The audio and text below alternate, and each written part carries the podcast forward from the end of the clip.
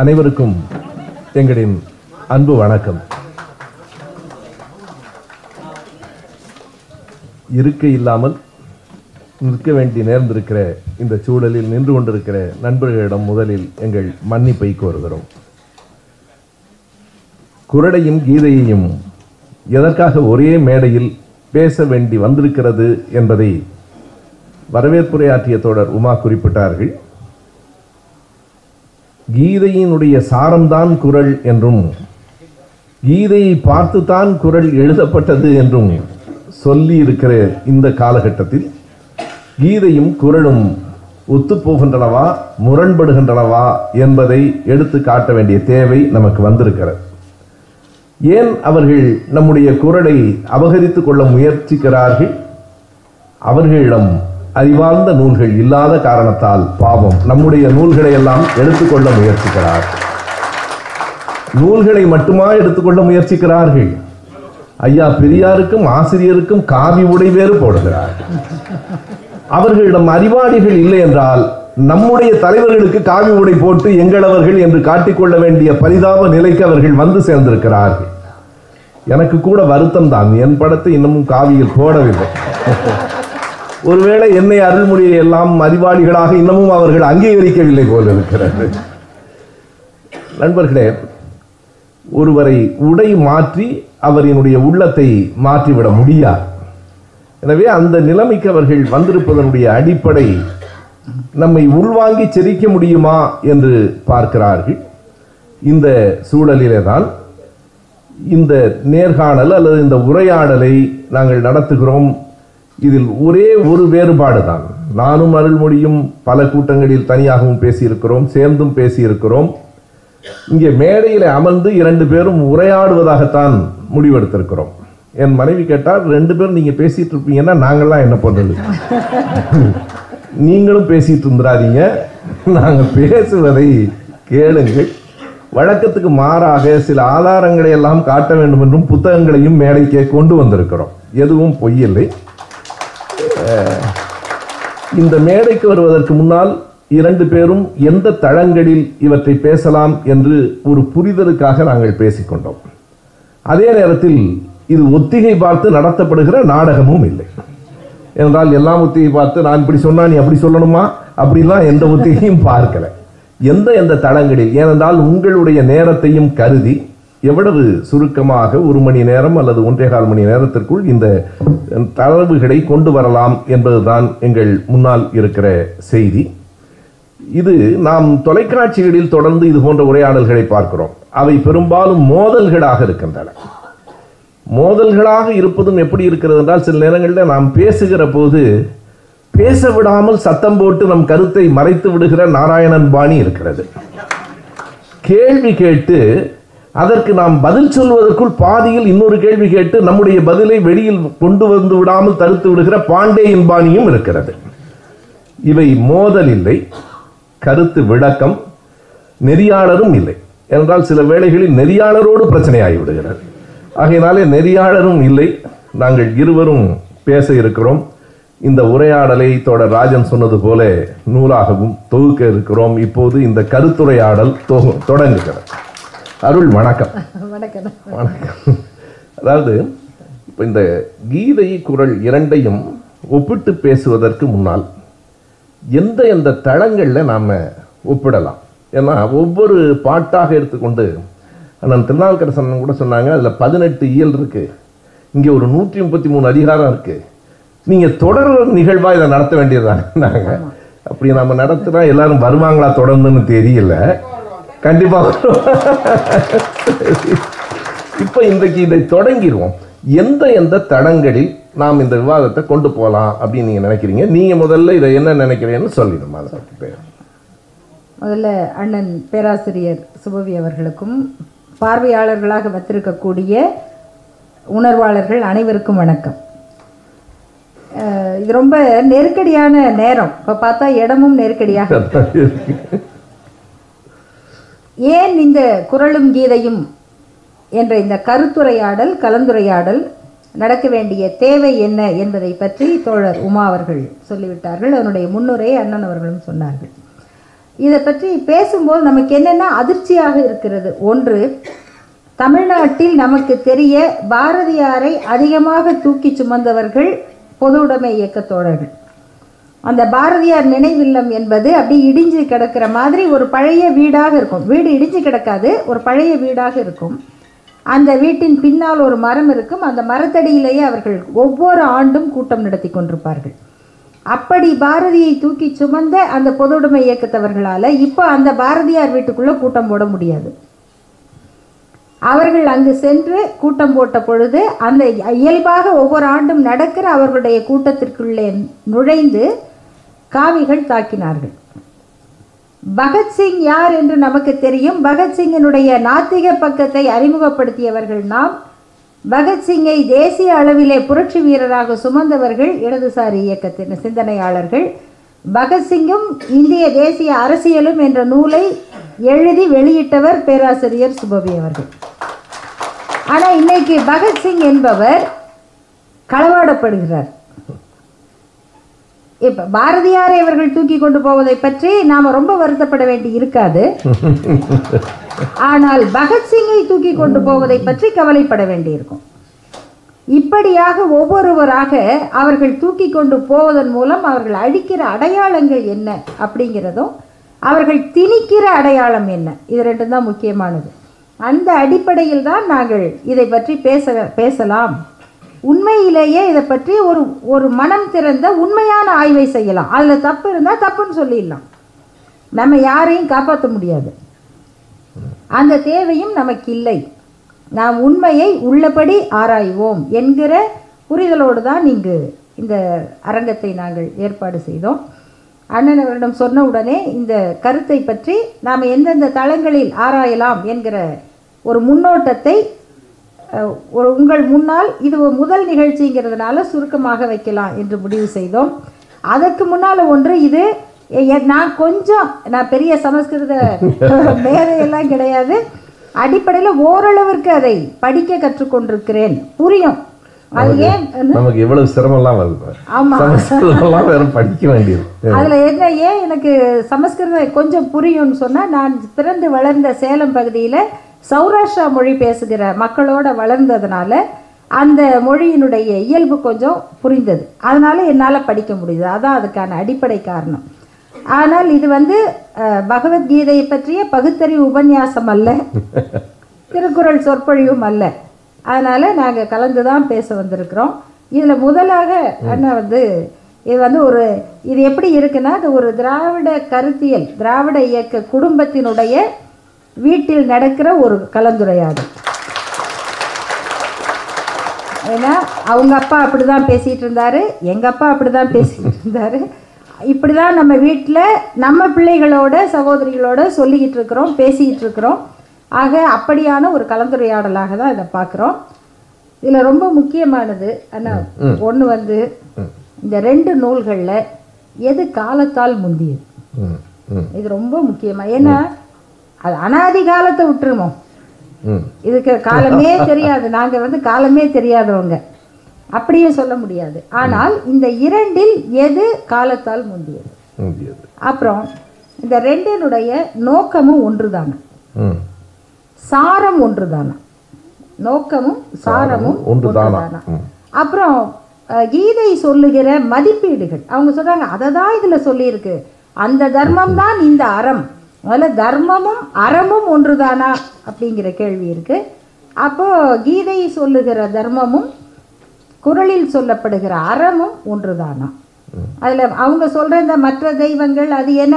திருக்குறள் சொல்லுகிற தெய்வம் உலகத்தில் இருக்கிற எல்லா மதத்துக்கும் பொருந்தது அதனால் யார் வேணால் சொல்லலாம் இந்த அடிப்படையில் அதனுடைய காலம் நோக்கம் சாரம் அது சொல்லக்கூடிய அறத்துக்கும் தர்மத்துக்குமான வேறுபாடு இந்த மாதிரி ஒரு நாலஞ்சு நம்ம எடுத்து ஒப்பிட்டா இன்னைக்கு சரியா இருக்கும் அப்படின்னு இப்போ பகவத்கீதையின் காலம் என்னங்கிறத அவங்க பக்கத்தில் ஏதாவது வரையறுத்து சொல்லியிருக்காங்களா ஏன்னா காலத்தால் முந்தியது எதுங்கிறது முக்கியமான கேள்வி இவங்க என்ன சொல்கிறான் கமலஹாசனை பார்த்து சிவாஜி கணேசன் நடிக்க கற்றுக்கிட்டாருன்றான் கமலஹாசன் பிறக்கிறதுக்கு முன்னாடி சிவாஜி நடிகர் ஆகிட்டாரு எனவே கமல்ஹாசனை பார்த்து சிவாஜி நடிக்க கற்றுக்கிட்டு இருக்க முடியாது அப்படியானால் குரடும் கீதையும் எந்த காலம் இப்போ நம்ம கொண்டு வந்திருக்கிற இந்த புத்தகங்களே எதுக்காகனா எதையுமே நாங்களாக சொல்லலை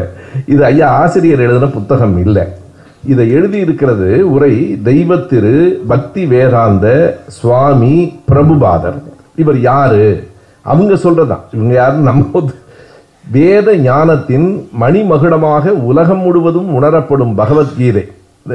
அவங்களோட அவங்களா சொல்கிற விஷயம் முழுமுதற் கடவுளான ஸ்ரீகிருஷ்ணரால் அவரது நெருங்கிய பக்தனான அர்ஜுனனுக்கு உபதேசிக்கப்பட்டது கீதையின் எழுநூறு பதங்களும் மனித சமுதாயத்தின் ஆன்மீக முன்னேற்றத்துக்கு உதவும் இது எல்லாம் தாண்டி இது யார் என்றால் இஸ்கான் என்று சொல்லப்படுகிற அகில உலக கிருஷ்ண பக்தி இயக்கத்தின் ஸ்தாபக ஆச்சாரியாரும் உலகின் தலை சிறந்த வேத பண்டிதருமான தெய்வ திரு பக்தி வேதாந்த சுவாமி பிரபுபாதர் இந்த நூலில் உரை பற்றி எழுதியிருக்கிறார் என்று அவர் சொல்கிற விஷயத்தையும் திருக்குறளும் நாங்கள் பரிமேலடகர் உரையை தான் நான் கையில் வச்சுருக்கேன் நம்ம கலைஞர் எழுதின உரை இல்லை அந்த கார்லேயே வச்சுட்டேன் இது பரிமேலடகர் உரை இதை வச்சிருக்கிறேன் இப்போ நீங்கள் வந்து எனக்கு சிற்பவானந்தரை கையில் வச்சிருக்கிறீங்கன்னு நினைக்கிறேன் ரெண்டு மூணு பேர் இருக்காங்க ரெண்டு சரி என்ன அவங்க வந்து பகவத்கீதையை நான் திருக்குறளின் காலம் என்ன என்று ஆய்வாளர்கள் என்ன சொல்கிறாங்க ஐயா மறைமலையாரிலேருந்து நான் சொல்கிறேன் பகவத்கீதையின் காலம் என்று அவர்கள் என்ன சொல்லுகிறார்கள் உண்மையாக என்ன இருக்க முடியும் அதாவது அண்ணன் சொன்ன மாதிரி நாம் வந்து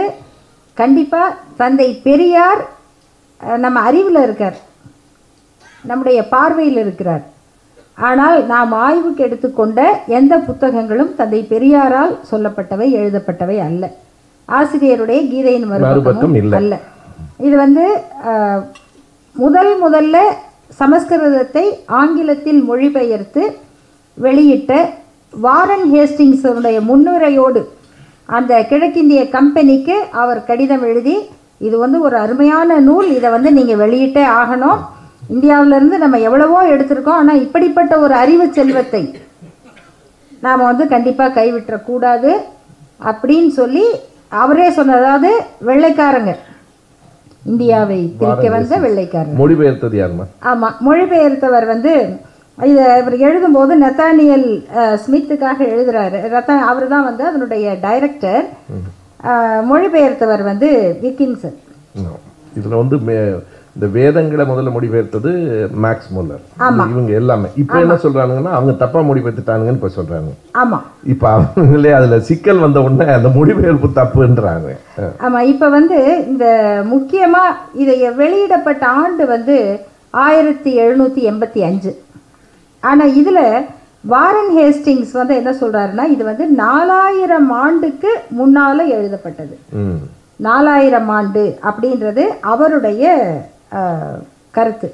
சமஸ்கிருத எழுத்து வந்துருச்சா இல்ல சமஸ்கிருத எழுத்து அப்ப எழுத்து வரல அதுக்கு முன்னாடி எழுதிட்டாங்க ஆமா இத வந்து அவர் ஆங்கிலேயரான பேராசிரியர் விக்கின்ஸ் தான் வந்து இதை மொழிபெயர்க்கிறாரு அவர் வந்து சமஸ்கிருதத்தை படித்து புலமையோட ரொம்ப சிரமப்பட்டு மொழிபெயர்க்கிறாரு ஆனால் இதில் பல விமர்சனங்களும் இருக்குது அது வந்து இருண்மையாக இருக்குது சிலது ஏற்றுக்கொள்ள முடியாததாக இருக்குது அந்த விமர்சனங்களோட தான் அவங்க சொல்கிறாங்க ஆனாலும் இதுதான் முதல் முதல்ல ஆங்கிலத்தில் வந்த மொழிபெயர்ப்பு அதுவும் கிழக்கிந்திய கம்பெனியாரால் வெளியிடப்பட்ட நூல் இதில் சொல்கிறபடி நாலாயிரம் ஆண்டுகள் அப்படின்னு சொல்கிறாரு நம்ம பிரபுபாதர் அந்த இஸ்கான் தலைவர் அவர் சொல்கிற இவர் தான் நிறைய உரையெல்லாம் எழுதுகிறாரு இவர் வந்து ஐயாயிரம் ஆண்டு அப்படின்னு சொல்லிட்டாரு ஒரு ஆயிரம் வருஷம் போனஸ் ஒரு ஆயிரம் ஆமாம் ஐயாயிரம் ஆண்டு இதில் ரெண்டு ஆதாரங்கள் இன்னொன்று இருக்குது இது வந்து ரிக்வேதிக் ஸ்டடீஸ் இந்த நூல் வந்து ஒரு சமஸ்கிருத அறிஞரான திரு சுந்தர்ராஜ் அவர்கள் வந்து எண்பத்தி மூணுலேருந்து எண்பத்தி ஆறாம் ஆண்டு வரைக்கும் ரிக்வேதத்தை ஆய்வு செய்து உரையாற்றினார் அவர் அறக்கட்டளை சார்பாக இதை எழுதி இதை இதுக்கான இந்த புத்தகத்துக்கான முக்கியமான பதிப்பாளர் ஜென்ரல் எடிட்டர் வந்து தமிழ்நாட்டில் ஆர்எஸ்எஸ்னுடைய ஒரு புரவலராக இருந்த மறைந்த தொழிலதிபர் திரு பொள்ளாச்சி மகாலிங்கம் அவர்கள் ஏன்னா நம்மெல்லாம் சொன்னால் அவங்க சந்தேகப்படலாம் திரு பொள்ளாச்சி மகாலிங்கம் அவர்களுடைய வெளியீடாக முதல்ல அது வந்தது அவர் என்ன சொல்கிறாருன்னா வேதங்களே வந்து மூவாயிரத்தி ஐநூறுலேருந்து நாலாயிரம் ஆண்டுக்குள்ளே வந்ததுன்றார் ரிக்வேதத்தை ஆராய்ச்சி செய்து அதை பற்றி சிறப்பாக எழுதியவர் கருத்துப்படி மூவாயிரத்தி ஐநூறுலேருந்து நாலாயிரம் ஆண்டுகளுக்குள்ள வேதம் எழுதப்பட்டது வேத காலத்தினுடைய முடிவிலேயே அதுக்கு வந்து ஒரு ஆட்டம் கண்டுவிட்டது அப்படின்னு சொல்கிறார் வேத காலத்தினுடைய முடிவில் எது ஆட்டம் கண்டதுன்னா பார்ப்பனர்களுடைய தலைமை ஆட்டம் கண்டது அதுக்கப்புறம் தான் புத்தர் வந்தார் புத்தர் வந்து கிட்டத்தட்ட பார்ப்பன மதமான இந்து மதத்தை ஒன்றுமே இல்லாமல் ஆக்கிட்டாரு அப்படி ஆக்கிய பிறகு அதை மீண்டும் தொகுப்பதற்காக பார்ப்பன அறிவாளிகள் இரண்டு வேலை செய்தார்கள் ஒன்று பிரம்மசூத்திரத்தை தொகுப்பது உபனிடதங்கள் புராணங்கள் ஸ்மிருதிகள் இவற்றை தொகுத்து பிரம்மசூத்திரம் என்ற நூலை உண்டாக்குனாங்க அதுவும் பத்தலைங்கிறதுனால அவர்கள் உருவாக்கியது தான் பகவத்கீதை அப்போ புத்தர் காலத்துக்கு பிறகு அப்படின்னு சொல்கிறார் இது ரிக்வேதிக் ஸ்டடி சொல்கிற ஆதாரம் இது எல்லாத்தையும் விட முக்கியமான ஆதாரம் பகவத்கீதையில் கிருஷ்ணரே ஒன்று சொல்கிறார் ஒரு ரகசியம் அது என்ன ரகசியம்னா ரகசியத்தை இவ்வளவு பலமா சொன்னது அவர் ஆமா பலமா போர்க்களத்துல வச்சு சொன்ன ரகசியம் போர்க்களத்துல எல்லாரும் நிற்கும் போது ரகசியம் பேசி எப்ப போர் புரியிருந்தாரு சரி அது ஆமா அப்புறம் வந்து அதில் அவர் என்ன சொல்கிறாருன்னா எல்லாம் நானே உங்களுக்கு தெரியும் எல்லாம் நானே யாவற்றிலும் சிறந்த அனைத்தும் நானே அந்த அந்த எல்லாம் நானேங்கிறதுல நிறைய செய்திகள் இருக்குது உங்கள் எல்லா கடவுளும் நான் தான்றார் உங்கள் சிறு தெய்வங்களும் நான் தான் சிவனும் நான் தான் முருகனும் நான் தான் அரச மரமும் நான் தான் கபில முனியும் நான் தான் அப்படிங்கிறார்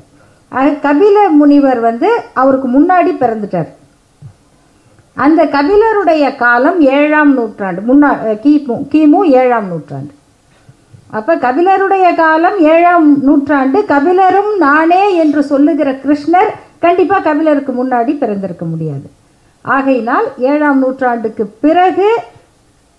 கிருஷ்ணருடைய இந்த பகவத்கீதை எழுதப்பட்டிருக்க முடியுங்கிறது தான் கிருஷ்ண வாக்கியத்தில் இருந்து அது பகவத் மொழி அதில் இருந்து நாம் தெரிந்து கொள்ளக்கூடியது அப்போது ஏழாம் நூற்றாண்டுக்கு இந்த பக்கம் வந்தீங்கன்னா ஆறாம் நூற்றாண்டு அல்லது ஐந்தாம் நூற்றாண்டு அப்போ சில பேர் கேட்டாங்க யாராவது தெரியாதவங்க இருந்தால் புரிஞ்சிக்கலாம் பொது ஆண்டு அந்த முதல்ல கிறிஸ்து பிறப்பு கிறிஸ்துக்கு முன்னால் பின்னால்னு வச்சுருந்தோம் இப்போ அதை பொது ஆண்டுன்னு சொல்கிறோம் அதை கிறிஸ்து பிறப்புன்னே நீங்கள் மனசில் வச்சுக்கிட்டா கூட அதற்கு பிறகு வருவது ஒன்றுக்கு அப்புறம் ஒன்று ரெண்டு மூணுன்னு வரும் அதற்கு முன்னால் இருப்பதில் இருந்து கீழே இறங்கும் அப்போ ஏழாம் நூற்றாண்டுங்கிறது அதுக்கு பிறகு ஆறாம் நூற்றாண்டு வரும் அவர் எப்படிங்க இவர் ஏழாம் நூற்றாண்டில் பிறந்தார் அவர் ஆறாம் நூற்றாண்டில் பிறந்தாருன்னா கிறிஸ்துவுக்கு முன்னாக இருக்கிற ஆண்டுகள் இப்படி கணக்கில் குறையும் ஆகையினால ஏழாம் நூற்றாண்டுக்கு பிறகுனா பொது ஆண்டுக்கு கிட்ட வந்துட்டாங்கன்னு அர்த்தம் ஆமாம் அதுலேருந்து பிசியிலேருந்து ஏடிக்கு வர்ற காலகட்டம் இதை பிபிசியும் மற்ற ஆராய்ச்சியாளர்களும் கிட்டத்தட்ட இந்த காலகட்டத்தை தான் சொல்கிறாங்க அப்போ அப்படி பார்க்கும்போது அதில் இப்போ டிடி கோசாம்பியும் அம்பேத்கரும் இது மகாபாரதத்தின் பகுதி இல்லை இது இடைச்சருகள் அது மட்டுமல்லாமல் இயேசு பிறந்ததற்கு பின்னால் தான் இது வந்திருக்கிறதுன்னு சொல்கிறாங்க இதில் அம்பேத்கருக்கு முன்னாடி எனக்கு இந்த புத்தகம் இந்திய சிந்தனை மரபுன்னு மிக முக்கியமான புத்தகம் இதில் இந்த குரல் கீதை ஒப்பாய்வு இந்த குரல் கீதை ஒப்பாய்வு இந்த மேடைக்கு முன்பே நடந்திருக்கிறது நமக்கு தெரியும் சே கணேசலிங்கன் ஈழத்து எழுத்தாளர் இப்போ வயது அவருக்கு தொண்ணூற்றி ஏழு சென்னையில் தான் இருக்கிறார் அவர் பகவத்கீதையும் குரடும்னு ஒரு புத்தகம் எழுதியிருக்கிறார் எனக்கு நினைவு சரியாக இருக்குமானால் ஐயா நெடுமாறன் ஐயா குரடும் கீதையோ தமிழும் கீதைன்னு ஒரு புத்தகம் இருக்கிறாங்க அதற்கு பிறகு இந்த புத்தகம் விரிவாக இரண்டையும் ஒப்பிடுகிறது இவர் யார் என்றால் இலங்கையை சார்ந்த கலாநிதி நா சுப்பிரமணியன் கௌசல்யா சுப்பிரமணியன் இந்த பெயர்களை நான் நான் சிறந்த ஆய்வாளர்கள் மிக நல்ல நூல் இது மிக நல்ல நூல் ஆனால் அந்த பெயர் உங்களுக்கு புரியும் கலாநிதி சுப்பிரமணியம் இவர் நமக்கு ஆதரவானவரெல்லாம் இல்லை பகவத்கீதையை ரொம்ப பாராட்டி எழுதியிருக்கிறார் ஆனால் இவர் எழுதியிருக்கிற ஒரு வரியை மட்டும் நான் படிச்சிடறேன் ஆளும் வர்க்கத்தின் மீதான நம்பிக்கையை வலியுறுத்தவும் வருணாசிரம தர்மத்தை கட்டி காக்கவும் இது கீதையின் மறுபக்கம் இல்லை இது வந்து எழுதியிருக்கிறது கலாநிதி சுப்பிரமணியம் வர்ணாசிரம தர்மத்தை கட்டி காக்கவும் தெய்வ நம்பிக்கையுடன் கூடிய ஒரு தத்துவ விளக்கம் தேவைப்பட்டது இவ் இருவகை தேவைகளையும் நிறைவு செய்யும் நோக்கில் உருவான நூலே கீதை அவ்வளோதான் இதனுடைய அடிப்படை இந்த கீதைக்கான தேவை என்ன என்றால் இரண்டு தேவைகள் இருந்தன அரசுக்கு பணிவதும் அடிபணிவதும் வருணாசிரம தர்மத்தை காப்பாற்றுவதும் எனவே இதற்காக பின்னால் இந்த தத்துவ விளக்கம் தெய்வ கதையோடு சேர்த்து எழுதப்பட்டது இடைச்செருகல் இதை ரொம்ப அம்பேத்கர் அவர்கள் இதில் வந்து ஒரு தெளிவாக அதை ரொம்ப விரிவாக எழுதுகிறாரு மானுடத்தை விடுவிக்கும் தம்மம் இதில் அருள் சொன்ன ஒரு செய்தியை அம்பேத்கர் சொல்கிறார் தம்மம் வேறு அறம் வேறு இது அம்பேத்கரே சொல்லியிருந்தார் தம்மம் என்பது பாலி மொழி சொல் இங்கே ஏழில் இளங்கோவன் போன்றவர்கள் தோடர்கள் இருக்கிறாங்க பௌத்தத்தை பௌத்தத்தில் வருகிற தம்மம் என்பது பாலி மொழி சொல் அது நேர் நெருக்கமாக அறம் என்கிற சொல்லோடு இருக்கிறது இவர்கள் சொல்லுகிற தர்மத்துக்கும் அதற்கும் தொடர்பு இல்லை இது இடைச்செருகள்ங்கிறதுக்கு அம்பேத்கர் ரொம்ப சரியாக ஒரு விஷயத்தை சொல்கிறார் அது ரொம்ப மிக முக்கியமானது அவர் என்ன சொல்கிறாருன்னா அதை டாக்டர் ராதாகிருஷ்ணனும் ஆமான்றார் அதான் முக்கியமானது நமக்கு ஏன்னா அம்பேத்கர் சொல்கிறது இவன் ஒத்துக்க மாட்டானுங்க அதனால் ரொம்ப அது மிக முக்கியமானது இதில் முக்கியமான செய்தி இப்போ அருள் சொன்னாங்க இல்லையா எல்லாம் நானே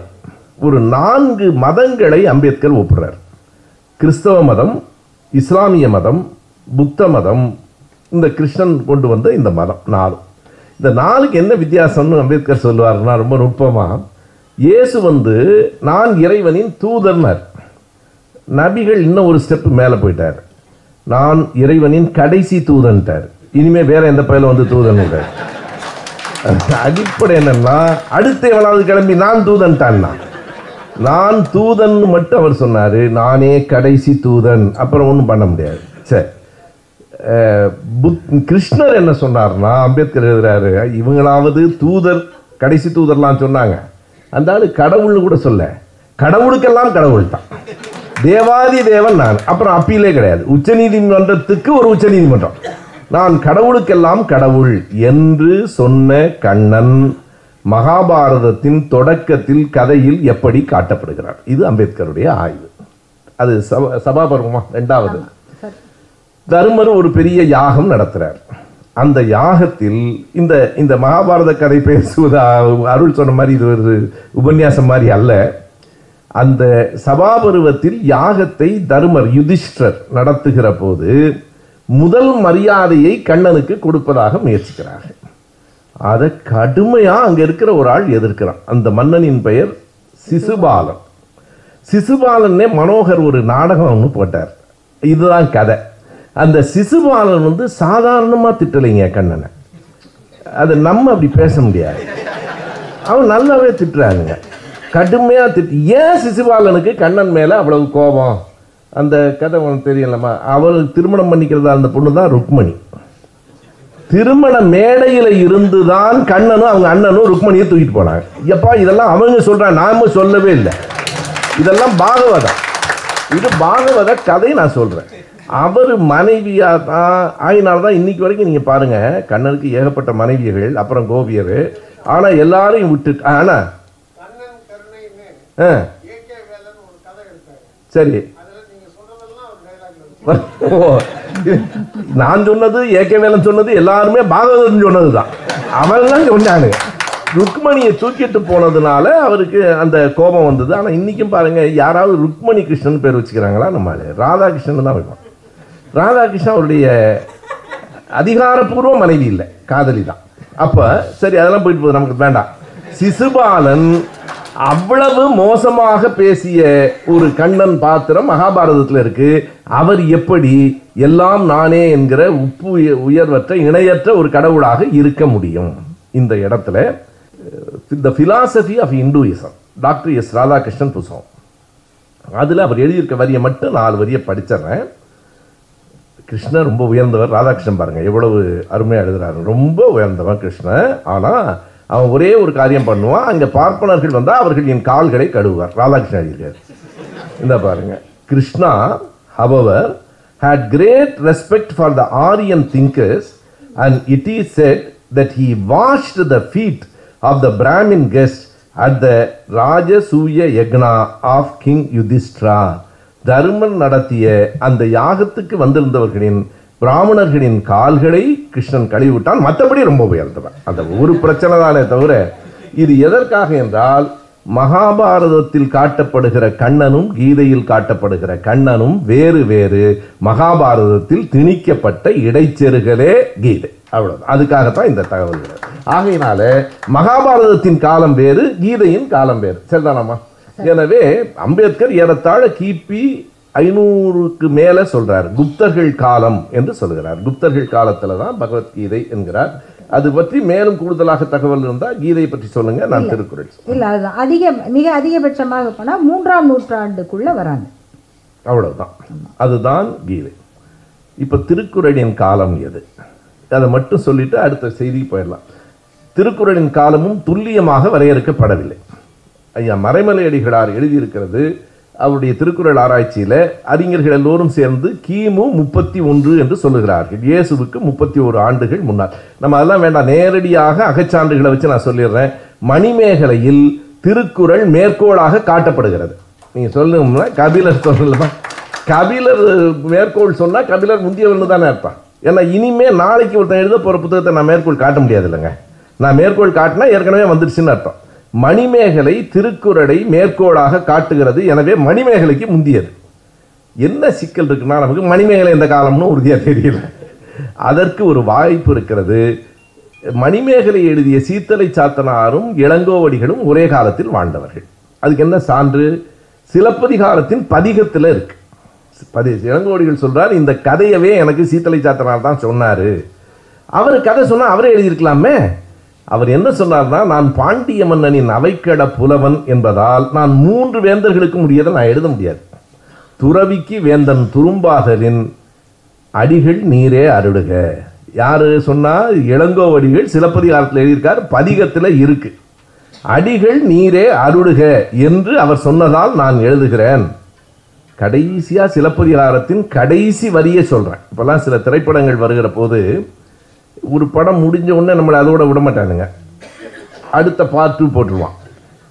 இது இதனுடைய தொடர்ச்சி அடுத்து பாருங்கன்னு இந்த இந்த உத்தி சிலப்பதிகாரத்தில் இருக்கிறது சிலப்பதிகாரத்தின் கடைசி வரி மணிமேகலை உரைப்பொருள் முற்றிய சிலப்பதிகாரம் முற்று சிலப்பதிகாரம் இதோட முடியல மணிமேகலை உரைப்பொருள் முற்றிய சிலப்பதிகாரம் முற்றும் எனவே சிலம்பும் மணிமேகலையும் ஒரே காலம் சிலம்பின் காலத்தை கண்டறியலாம் நான் அருள்கிட்ட சொன்னேன் நானும் அருளும் நிறைய கூட்டம் பேசியிருக்கோம் ஆனால் இதுக்கு தான் ரொம்ப உண்மையாகவே சிரமப்பட்டோம் சிலப்பதிகாரத்தில் கண்ணகிக்கு கோட்டம் நான் வைக்கிற போது இரண்டாம் கயவாகு மன்னன் இலங்கையிலிருந்து வந்தான்னு செய்திருக்கு நான் அதுக்காக நேற்று கோட்டூர் போகிற அண்ணாத்துக்கு போய் மகாவம்சத்தை எடுத்து படித்தேன் அருள்கிட்ட சொன்னேன் நான் மகாவம்சம் எல்லாம் படிச்சுட்டு இப்போ தாமா வர்றேன் என்ன அருள் சொன்னிச்சு நான் மூணே முக்கால்லேருந்து படிச்சுட்டு இருக்கேன் காலையில் ரெண்டு பேர் என்ன அந்த பகவத்கீதையும் நம்ம நிலைமையை பாருங்கள் அருள்மொழி காலில் நாலு மணிக்கு எழுந்து பகவத்கீதையும் நான் போய் மகாவம்சத்தையும் படிக்கிற நிலைமை வந்து சேர்ந்துருச்சு சிங்களர் வரலாறு மகாவம்சம் படித்த போது இரண்டாம் கயவாகு மன்னன் கிபி இரண்டாம் நூற்றாண்டில் ஆண்டான்னு அவங்க வரலாறு இருக்கு அப்போ திருக்குறள் கிபி இரண்டுக்கும் முந்தியது பகவத்கீதை கிபி ஐந்துக்கு அருகில் வருகிறது ஏறத்தாழ நான்கு நூற்றாண்டுகள் நாலு நாள் அல்ல நானூறு ஆண்டுகளுக்கு முந்தியதாக திருக்குறள் இருக்கிறது நானூறு ஆண்டுகளுக்கு முந்தைய நூல் இதை பார்த்து எழுதுனதுன்றானு எனவே திருக்குறள் காலத்தால் முந்தியது ஒரு நாளும் பகவத்கீதையை பார்த்து அது எழுதியிருக்க முடியாது நான் முதல்ல சொன்ன இடத்த சொல்லிட்டு முடிச்சிடுறேன் கமலஹாசனை பார்த்து சிவாஜி கணேசன் நடிச்சிருக்க முடியாது அடுத்த தலைப்பு போய் இல்லை ஆனால் ஒன்று இருக்குண்ணா பார்த்தால் பசி ஒரு படத்தில் சிவாஜி கையில் கமலஹாசன் படுத்திருக்காரு பிள்ளைக்கு தந்தை ஒருவன் நம் எல்லோருக்கும் தந்தை இறைவன் சிவாஜி பாடும்போது அவர் முகத்தையே அவர் உத்து பார்த்துட்டே இருப்பார் கமல்ஹாசன் கமல்ஹாசன் தானே பார்த்துட்டு இருந்தாரு நான் சிவாஜி பார்த்துட்டு அவர் பயந்துட்டேன் இவங்க அப்படித்தான் சொல்லுவாங்க போற அவர் தேவர் வரைக்கும் அப்படியே தான் பார்த்துட்டு இருந்தாரு ஆனா அப்ப திருப்பியும் சொல்லலாம்ல அப்ப சிவாஜியும் தானே அவரை பார்த்தாரு அவர் மட்டும் பார்க்காம இருந்திருக்க முடியுமா அப்படிதான் அப்படிதான் அவங்க சொல்றத நம்ம கேட்டுக்கிட்டு இருக்கோம் இப்ப அண்ணன் சொன்ன மாதிரி இவர் ரெகுவேதிக் ஸ்டடி சுந்தரராஜனும் அவர்களும் வந்து எதுக்காக இது வந்ததுன்னு சொல்லும் போது அதனுடைய பாதிப்பு புத்தருடைய பாதிப்பு ரொம்ப மோசமாக முக்கியமானது இருந்ததுன்றார் புத்தர் ஏற்படுத்திய பாதிப்பு இவர்களுக்கு மிக மோசமான தாக்கத்தை ஏற்படுத்திச்சு அவங்களுக்கு வந்து இந்த கிருஷ்ணர் மாதிரி ஒரு கேரக்டர் தேவைப்பட்டதுன்னு எழுதுவேன் மக்களை வந்து கவர்வதற்கு வேற வேற வழியே இல்லை கிருஷ்ணர் மாதிரி ஒரு கேரக்டர் தேவைப்பட்டது அப்படிங்கிறத நம்முடைய ஆராய்ச்சியாளர்களில் திரு சுந்தரராஜன் அவர்கள் சொல்கிறாரு இதை வெளியிட்டவர் பொள்ளாச்சி மகாலிங்கம் அவர்கள் அதை மறந்துடக்கூடாது இதுக்கு முன்னுரை எழுதியவர் வந்து அக்னிஹோத்திரம் தத்தாத்திரேய ராமானுஜ தாத்தாச்சாரியார் அக்னிஹோத்திரம் அதனால இதில் இவர் என்ன சொல்கிறாருன்னா long before the advent of Buddha the Brahmanical conscience had shown signs of being troubled by the anomalous state of the Rigveda புத்தருக்கு முன்னாடியே அது ஆரம்பிச்சிருச்சு ஆனால் புத்தருடைய வரவு எப்படி இருந்ததுன்னா இந்த வெங்கல கடையில் யானை பூந்த மாதிரி அவங்கள ஒரு கலக்கி கலக்கிடுச்சு அப்படியே சொல்கிறாரு but with Buddha the bull really entered the china shop அப்படிதான் சொல்கிறார் எல்லாத்தையும் உடச்சி நொறுக்கிடுச்சு அப்புறம் இன்னும் எல்லாம் சொல்லிட்டு வந்துட்டு இதை சமாளிக்கிறதுக்கு இந்த உபனிஷதத்தை பின்பற்றுகிறவர்கள் புத்தரோடு சேர்ந்து வேலை செய்யலான்னு நினச்சாங்க அதுவும் இதுவும் சேர்ந்து செயல்படுறதுக்கும் ஒரு வாய்ப்பு இருந்தது ஆனால் that it appeared at first as if the two philosophical schools of Buddhism and Hinduism would merge. அது ரெண்டும் கலந்துரும்னு நினச்சாங்க but this development Bose the threat of ultimate loss of identity of the latter அது ரெண்டும் சேர்ந்தா இந்துயிசம் தன்னுடைய அடையாளத்தை இழந்துவிடும் என்கிற அளவுக்கு அது இருந்தது the most severely affected victim of which would have been caste concept and institutions புத்தருடைய வளர்ச்சியில் மிக மோசமான அழிவை சந்தித்தது ஜாதி தத்துவமும் அந்த ஜாதி நிறுவனமும் அதனுடைய வளர்ச்சி this would naturally have later on led to the socio economic institutions also being affected and social power passing from the hands of the Brahminical elite அவங்க கையிலேருந்து அதிகாரம் நழுவி போச்சு புத்தரால் இந்த நேரத்தில் அவங்க பிரம்மசூத்திரத்தை உருவாக்கினார்கள் அதுக்கப்புறம் சொல்கிறாரு அன்லைக் அப்போ தான் then some genius composed the Bhagavad Gita சாதாரண ஆள் இல்லை விஷயம் அதுதான் அப்போ இந்த இடத்துல கூட அம்பேத்கர் அவர்களுடைய ஆமாம் திரு சுந்தரராஜன் அவர்கள்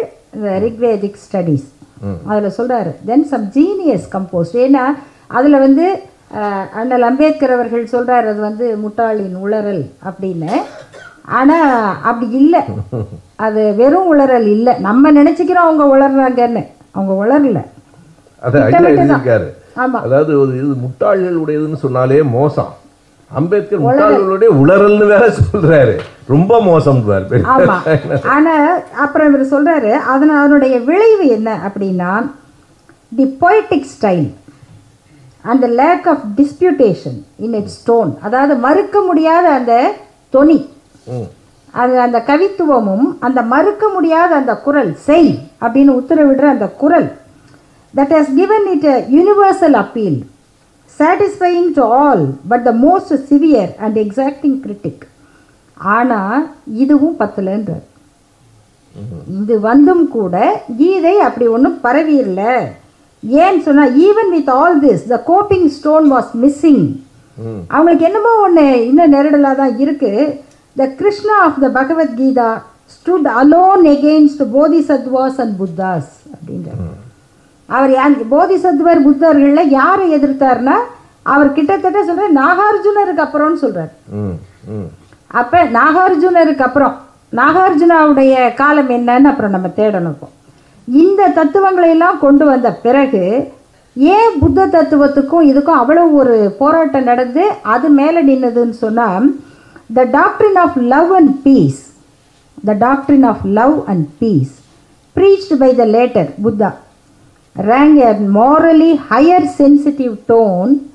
then Gita's call to war even against one's relatives and friends for the sake of Kshatriya dharma இந்த தர்மத்துக்காக உன் உறவினர்களையும் நண்பர்களையும் எதிர்த்து கொலை செய் போர் செய் அப்படிங்கிற அந்த குரலை விட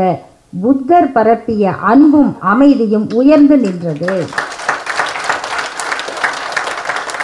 அப்போ கிருஷ்ணராலையும் சமாளிக்க முடியலன்றார் அப்புறம் யார் சமாளிச்சாங்கன்னு சொன்னா இட் வாஸ் சங்கரா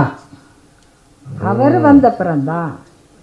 அவர் வந்தப்புறம் it was Shankara who rejuvenated Hinduism at a time when it appeared as if it was lost all together அது மொத்தமாக அழிஞ்சு போக வேண்டிய நேரத்தில் அதற்கு உயிர் கொடுத்தவன் உயிர் கொடுத்தவர் சங்கரர் ஆதிசங்கரர் அப்படின்னு சொல்கிறார் ரிக்வேதத்தை ஆராய்ச்சி செய்ய சுந்தரராஜன் மட்டும் இல்லை நான் இதை ஆங்கிலத்திலையும் இருக்குது நான் தமிழில் மொழிபெயர்த்து படிக்கிறேன் ராதாகிருஷ்ணன் கொஞ்சம் நல்லவராக தான் இருக்கார் ஏன்னா ஒரு செய்தியை அவர் எழுதியிருக்காரு அவருடைய வரிகளில் நான் சொல்கிறேன் ஆனால் முதல் வரி நமக்கு ரொம்ப ஒரு கோபத்தை உருவாக்கும் ஆரியர்கள் தாழ்ந்த தரமற்ற நாகரிகம் கொண்ட மக்களை சந்தித்தது முதல் யாரு நம்மளை தான் நம்மளை தான் அப்படி சொல்கிறானுங்க தாழ்ந்த தரமற்ற நாகரிகம் தரம் தரமற்ற நாகரிகம் கொண்ட மக்களை சந்தித்தது முதல் வேறுபட்ட பெரும் மக்கள் தொகையினை சமூக ஆன்மீக திசைகளில் வளர்ச்சி அடைய சில வழிமுறைகளை கண்டார்கள் ஆரியர் அல்லாத அந்த கருப்பு மக்களிலேயே சிலரை ஏற்றுக்கொண்டு அவர்களையே தந்தை குணமுடைய கடவுள் என்றும் ஆக்கி வைத்தார்கள் கண்ணனை இவங்க தான் உற்பத்தி கண்ணன் தான் உலகத்தை படைச்சேங்கிறார் இவனுங்க கண்ணனே நாங்கள் தான் படைச்சோம் இந்த பிளாக் பீப்புள்லேருந்து ஒருத்தனை நாங்கள் பிளாக் பீப்புள்னே எழுதுகிறார் பிளாக் பீப்புள்லேருந்து ஒருத்தனை தேர்ந்தெடுத்து நாங்கள் கண்ணனை உருவாக்கி அவன் மூலமாக எங்கள் விஷயத்தை சொல்ல வச்சோம் எப்பவுமே இன்னொருத்த மூலம் தான் பேசுவானுங்க இப்போ அன்னைக்கு கண்ணன் இன்னைக்கு எடப்பாடி பெரிய வித்தியாசம் ஒன்றும் இல்லை இன்னைக்கு வரைக்கும் என்ன நினைக்கிறாங்களோ அதை சொல்றதுக்கு ஒரு ஆனால் பாருங்க அவனுக்கு கண்ணிலேருந்து இன்னைக்கு வரைக்கும் ஆள் கிடைச்சிட்டே தான் இருக்காங்க கிடைச்சிக்கிட்டே தான் இருக்கிறாங்க அதுதான் செய்தி எனவே ஒரு செய்தியிலேருந்து அடுத்ததுக்கு போயிடலாம் காலத்தால் திருக்குறள் முந்தியது என்பதை பல்வேறு வகையாலும் நாம் நிறுவுகிறோம் காலத்தால் முந்திய திருக்குறள் இந்திய கீதையிலிருந்து கருத்துக்களை எடுத்துக்கொண்டிருக்க முடியாது இதுவும் இப்போ உள்ளடக்கத்தை பற்றி நம்ம பேசலாம் உள்ளடக்கத்தில் இரண்டும் நேர கூர்மையாக வேறுபடுகிற இடங்கள்னு நீ என்னென்ன நினைக்கிறமா நான் ஒரு சிந்தனைகளை கையில் வச்சிருக்கிறேன் நம்ம பேசுவோம் முதலாவது அதனுடைய நோக்கம் எனக்கு திருக்குறள் நோக்கம் வந்து கண்டிப்பாக கீதையின் நோக்கம் அல்ல அது எதிரானது எதிரானது நேர் எதிரானது இதில் என்ன ரொம்ப வியப்பாக இருக்குன்னா இதனுடைய ரொம்ப எல்லாருக்கும் தெரியும் இப்போது அர்ஜுனனுக்கு ஏற்பட்ட கவலை கீதையினுடைய முதல் அத்தியாயம் அர்ஜுன விஷாத யோகம் அப்போ சொல்றாங்க கவலையில என்னடா யோகம் மகிழ்ச்சியில தான் யோகம் விஷாதத்தில் என்ன யோகம் அப்படின்னு கேட்டால் பின்னாடி இந்த பதினேழு அத்தியாயத்தில் யோகம் யோகமெல்லாம் வருது இல்லையா அதை வாங்குற யோகமாக இது அதனால கவலையே யோகம் ஆமா கவலையே ஒரு யோகம் தூக்கத்திலே யோகம் பண்றோம் ஆமா தூங்கிடுவாங்க அதுதான் யோகம் அப்போ அர்ஜுனருடைய கவலை எங்க வந்தது அது அந்த காட்சியெல்லாம் பார்த்தா உண்மையில அப்படியே நமக்கு கேட்கறதுக்கு இந்த எல்லாம் அங்கே கூடுனாங்க அங்கே வந்தாங்க இவர் சங்கு ஊதுறார் அவர் சங்கு ஊதுறாரு பார்த்தா எல்லாம் சங்கு ஊதிட்டாங்க பாஞ்சஜன்யம் ரிஷிகேஷ தேவதத்தம் தனஞ்சய அப்படின்னா பரவாயில்ல சம்ஸ்கிருதம் படிச்சிருக்கு அர்ஜுனனுடைய சங்கு பாஞ்சஜன்யம் அர்ஜுனருடைய சங்கு தேவதத்தம் எல்லாம் இதெல்லாம் பேர்லாம் தெரிஞ்சுக்கணும் இதெல்லாம் வந்து முழங்கிருச்சு ரெண்டு மூணு விஷயத்தை அவங்க வந்து எப்படி சொல்கிறாங்கன்னா போர்க்களத்தில் போய் இந்த மாதிரி பேசுகிறதுக்கு வாய்ப்பு உண்டா அப்படின்னு கேட்டால் இல்லை அப்போல்லாம் வந்து வெயிட் பண்ணுவாங்க நம்ம சங்கு ஊதுற வரைக்கும் வெயிட் பண்ணுவாங்க ஆனால் இவங்க எல்லாம் சங்கு ஊதிட்டாங்க சங்கு ஊதுனதுக்கப்புறம் தான் அர்ஜுனர் சொல்கிறாரு என்னை அங்கே கொண்டு போய் நிறுத்துங்க ரெண்டு படைக்கு நடுவில் நிறுத்துங்கன்னு சொல்கிறாரு கொண்டு போய் நிறுத்தின உடனே தான் பார்வையிடுறாரு அப்போ தான் அவருக்கு இவங்கெல்லாம் யாருன்னு தெரியுது வேறு யாரை எதிர்த்து சண்டை போட வந்திருக்கோம் சரி அது வரைக்கும் கூட பரவாயில்ல அப்போ அவருக்கு ஏற்பட்ட கவலை வந்து இவங்க எல்லாரும் நம்ம சத்திரியர்களாச்சே இவங்களை கொன்னுட்டா இவங்க மனைவிகள் விதவையாயிடுவாங்களே அவங்க கல்யாணம் பண்ணுறதுக்கு ஆண்கள் இல்லாட்டி அவங்க வேற வர்ணத்தவரை கல்யாணம் பண்ணிடுவாங்களே கவலை பாருங்க இவ்வளோ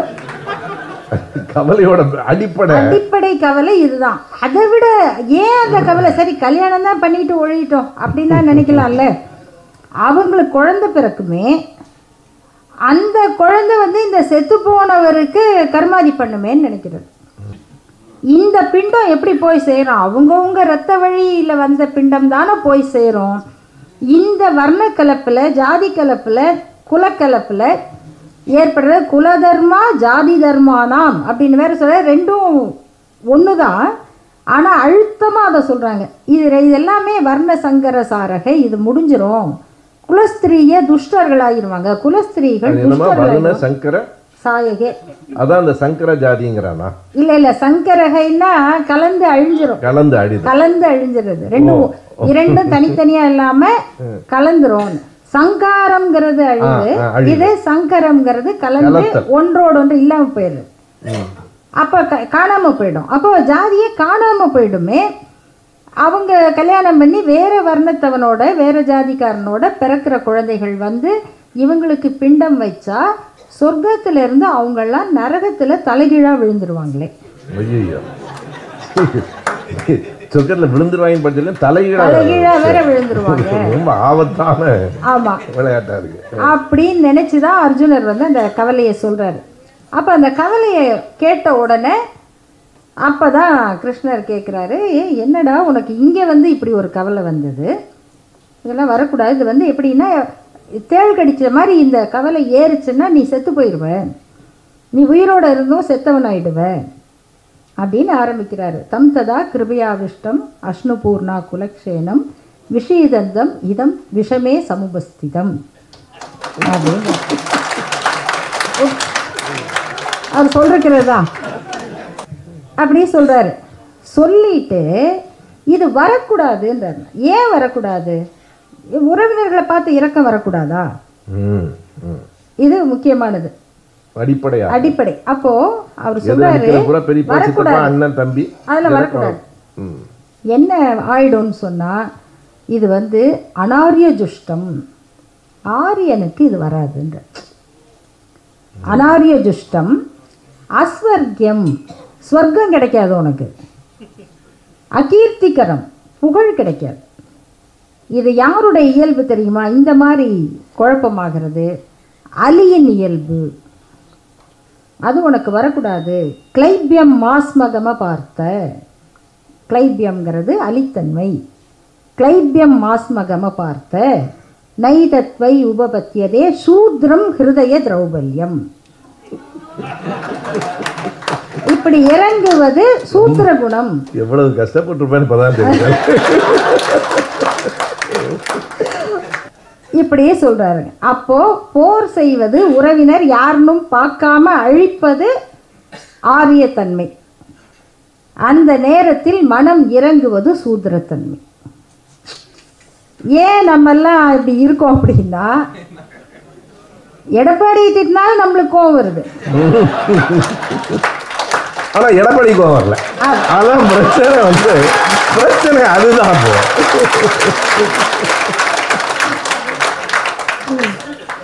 திரு ஓபிஎஸ் ஒருத்தர் கேவலமாக பேசிட்டார் இல்லைன்னா நமக்கு தான் கோபம் வருது ஏன்னா நம்ம இந்த மாதிரி எதிரிக்கும் இறங்குகிறோம்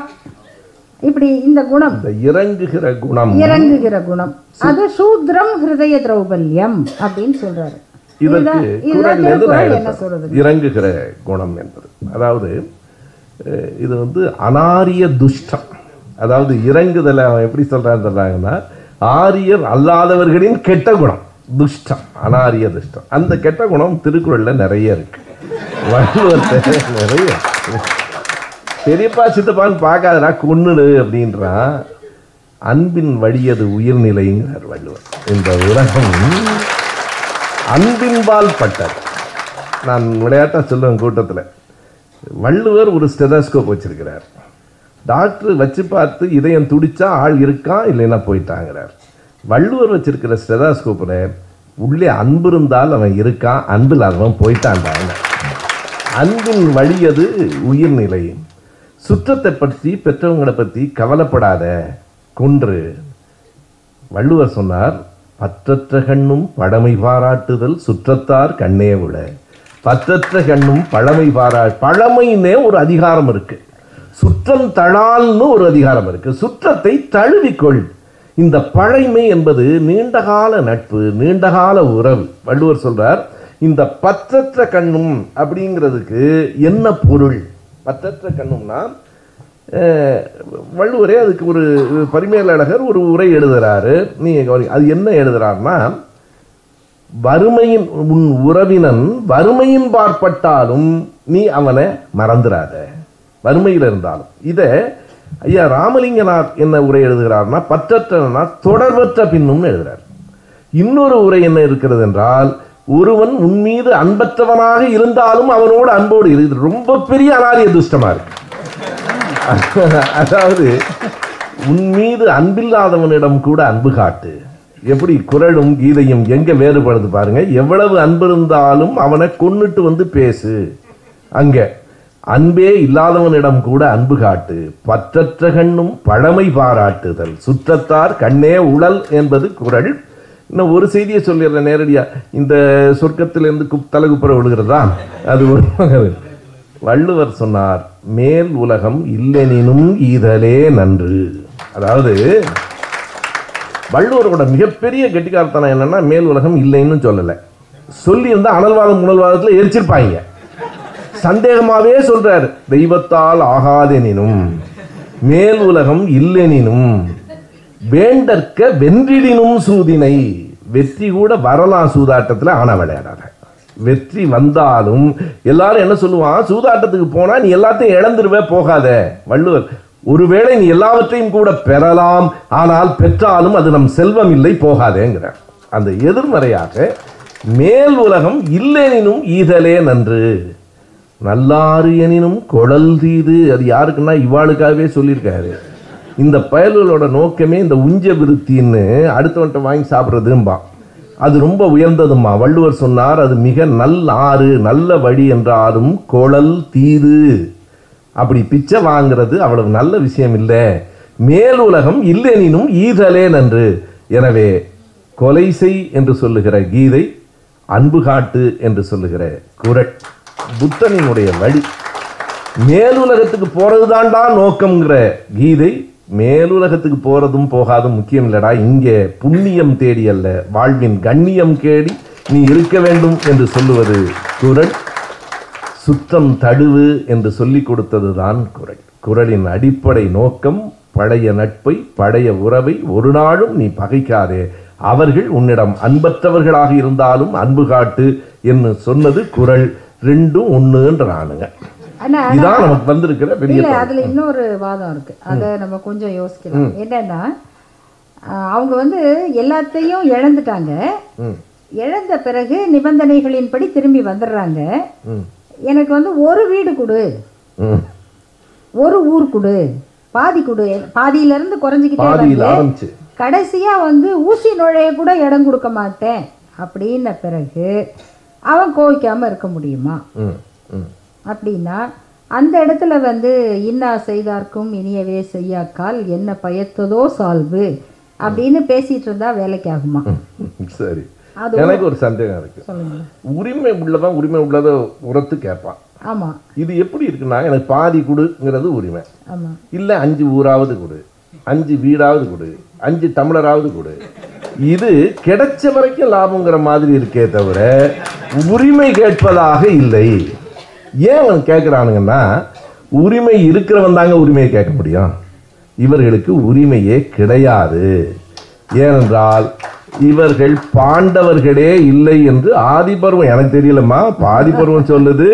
ஒரு பயனும் பாண்டவுக்கு பிறக்கலை அப்புறம் எப்படா பாண்டவன் உன்னை மட்டும் திரும்ப திரும்ப சொல்லுவாங்க கர்ம சூரியனுக்கு பிறந்தான் சரி தர்ம யாருக்கு பிறந்தான் பீமே ஒருத்தருமே பாண்டவுக்கு பிறக்கலையடா பாண்டுவுக்கு பிறக்காதவர்கள் எப்படி பாண்டவர்கள் யாராவது அவங்கள சொல்ல சொல்லுங்க பாண்டுவுக்கு பிறக்கவில்லை என்று ஆதி பருவம் சொல்லுகிறது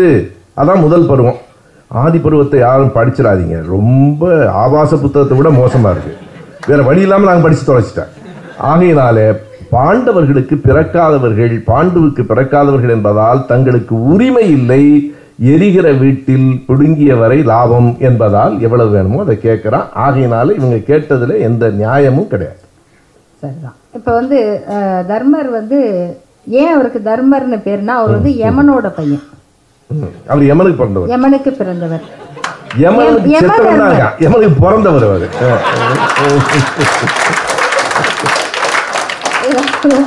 அவர் யம தர்மர்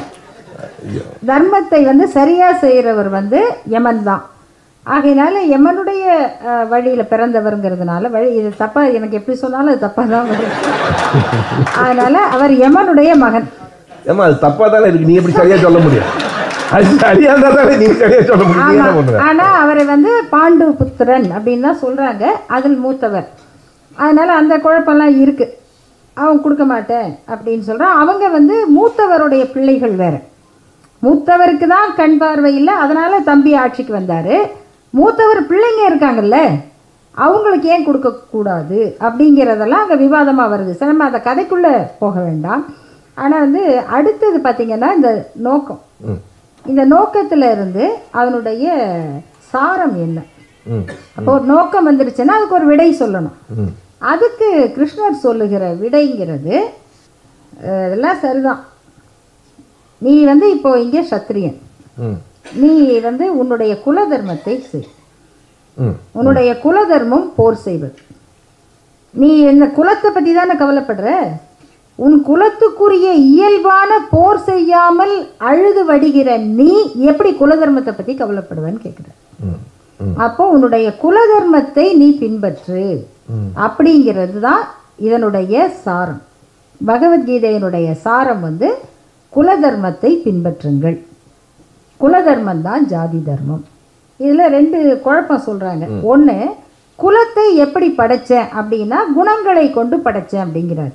சரி இப்போ குணம் மாறலாமா குணம் மாறும்ல நான் இந்த குடும்பத்தில் பிறந்திருக்கிறேன் ஆனால் எனக்கு குணம் மாறும் அப்போ நான் அந்த குலத்துக்கு போயிடலாமான்னா போக முடியாது உன்னுடைய குலம் உனக்கு விதித்த தர்மம் கர்மமும் எவ்வளவு மோசமானதாக இருந்தாலும் அதை செஞ்சால் நீ சொர்க்கத்துக்கு வரலாம் பரதர்மம் எவ்வளவு உயர்ந்ததாக இருந்தாலும் நீ அதை செய்யக்கூடாது செஞ்சால் உனக்கு சொர்க்கம் கிடையாது அந்த வாய்ப்பே சாய்ஸே கிடையாது உனக்கு இதுதான் கீதையினுடைய சாரம் அந்த குல தர்மம்ங்கிறதுலையும் ஸ்வதர்மம் ஸ்வதர்மம் அதுதான் அடிப்படை குல தர்மம் ஸ்வதர்மம் பரதர்மம் அந்த பரதேசின்னு சொல்கிறோம் இல்லை பல தேசங்களுக்கும் போகிறவர்கள் பரதேசி பரதர்மம் என்றால் மற்றவர்களுக்கு விதிக்கப்பட்ட ஒரு வேலையை ஒரு அவளை விட ரொம்ப நல்லா நம்ம சொல்லிக் கொடுப்போம்னாலும் பாடம் சொல்லக்கூடாது நீ துப்புரவு பணி மட்டும்தான் செய்யணும் எது விதிக்கப்பட்டிருக்கிறதோ அதை செய்ய வேண்டும் என்கிற அந்த சுவதர்மம் தான் கீதையினுடைய சாரம் நீங்கள் அந்த அதுதானே அவர் சொல்றாரு ஸ்ரேயாம் ஸ்வதர்மோ விகுண உங்கள் இது குறைபட்டதாக இருந்தாலும் ஸ்வதர்மம் உயர்ந்தது ஸ்ரேயான் ஸ்வதர்மம் ஸ்ரேயன்னா உயர்ந்தது ஸ்ரேயஸ் அப்படின்னா உயர்ந்தது ஸ்ரேயான் ஸ்வதர்மோ விகுண பரமார்த்மனுஷ்டிதா ஸ்வபாவம் நியதம் கர்ம குந்த்வான் அப்னாஷிசம் ஒன்னே ஒண்ணுதான் பரமார்த்த அனுஷ்டிதாத் நீங்க பரம தர்மத்தை பரதர்மத்தை அனுஷ்டிக்க கூடாது ஸ்வதர்மம் குறைபட்டதாக இருந்தாலும் அதை பின்பற்றணும் இதுதான் இப்போ இந்த குல தொழிலை தான் திருவள்ளுவரும் சொல்றாரு அப்படின்னு ஒரு பிரச்சாரம் செய்யப்படுது அறத்தார் இதுவென வேண்டா சிவிகை பொறுத்தானோடு ஊர்ந்தான் இடைங்கிறதும் இதுவும் ஒண்ணுதானா அது எனக்கு உள்ள கேள்வி இந்த அறம் என்பதை வள்ளுவர் மூன்று வழிகளில் எடுத்து காட்டுகிறார் அறம் என்றால் என்ன என்று நேரடியாக சொல்கிறார் எது அறம் இல்லை என்று எதிரடையாக சொல்லுகிறார் இது அறம் ஆகாது என்று எடுத்துக்காட்டி சொல்லுகிறார் நீங்கள் சொன்னது மூணாவது பாட்டு எது அறம் ரொம்ப வள்ளுவம் திரும்ப திரும்ப சொல்லுவது இந்த தர்மம் என்பதே அருள்மொழி இப்போது சொன்ன அந்த முன் ஒட்டோடு சேர்த்து பார்த்தால் தான் கீதை வெறும் தர்மம் அல்ல குல தர்மம் அதுதான் அங்கே அடிப்படையான குல தர்மம் சுவதர்மம் என்று அந்த முன்னொட்டு இல்லாமல் கீதை இல்லை ஆனால் வள்ளுவர் அப்படியெல்லாம் தர்மத்தை பிரிக்கலை ஏனென்றால் இந்த தர்மமே வேற தர்மம் என்றால் ரொம்ப அவர் எல்லாமே அறம் தான் வள்ளுவனை பொறுத்தளவு அறம் எனப்பட்டதே இல்வாழ்க்கை அறத்தால் வருவதே இன்பம் மற்ற எதுவும் இன்பம் இல்லை என்றார் இன்பமானாலும் பொருளானாலும் அறத்தால் வருவதே இன்பம் அப்படி இல்லாமல் ஒருத்தனை நீ அழ வைத்து அழ வைத்து அவன் பொருளை பறித்து கொண்டால் நீ அழுது அழுது அதை இழப்பாயின்னு சொல்றார் அடப்போம் என்று சொல்றார் இதுதான் உண்மையான செய்தி இப்போ நேரடியாக அறம் என்பதற்கு வள்ளுவர் சொல்லுகிற விளக்கம் மனத்துக்கண் மாசிலன் ஆதல் அனைத்து அறம் அவ்வளவுதான் ஒரே ரொம்ப எளிமையாக அவ்வை கூட ஈதல் அறம்னு சொன்னான் கொடுப்பது அறம்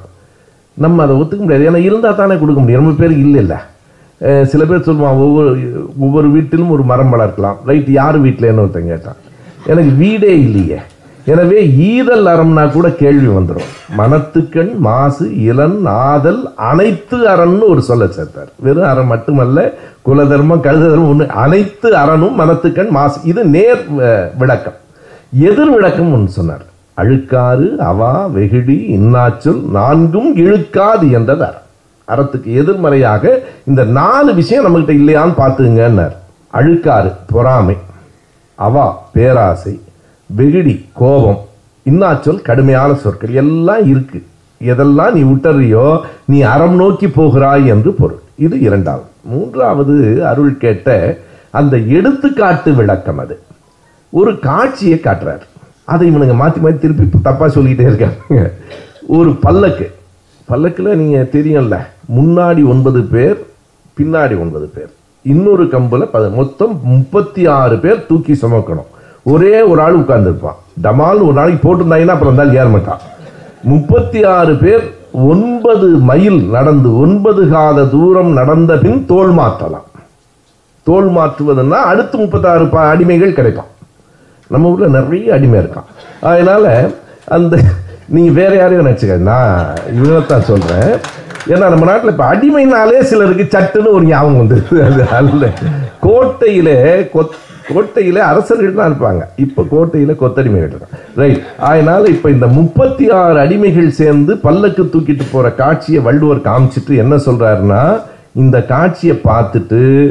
அந்த மேலே உட்கார்ந்திருக்கிறவன் தர்மம் செய்தவன் அறத்தின் பாற்பட்டவன் கீழே இருக்கிறவன் அறத்தின் பால் படாதவன் என்று கருதிராத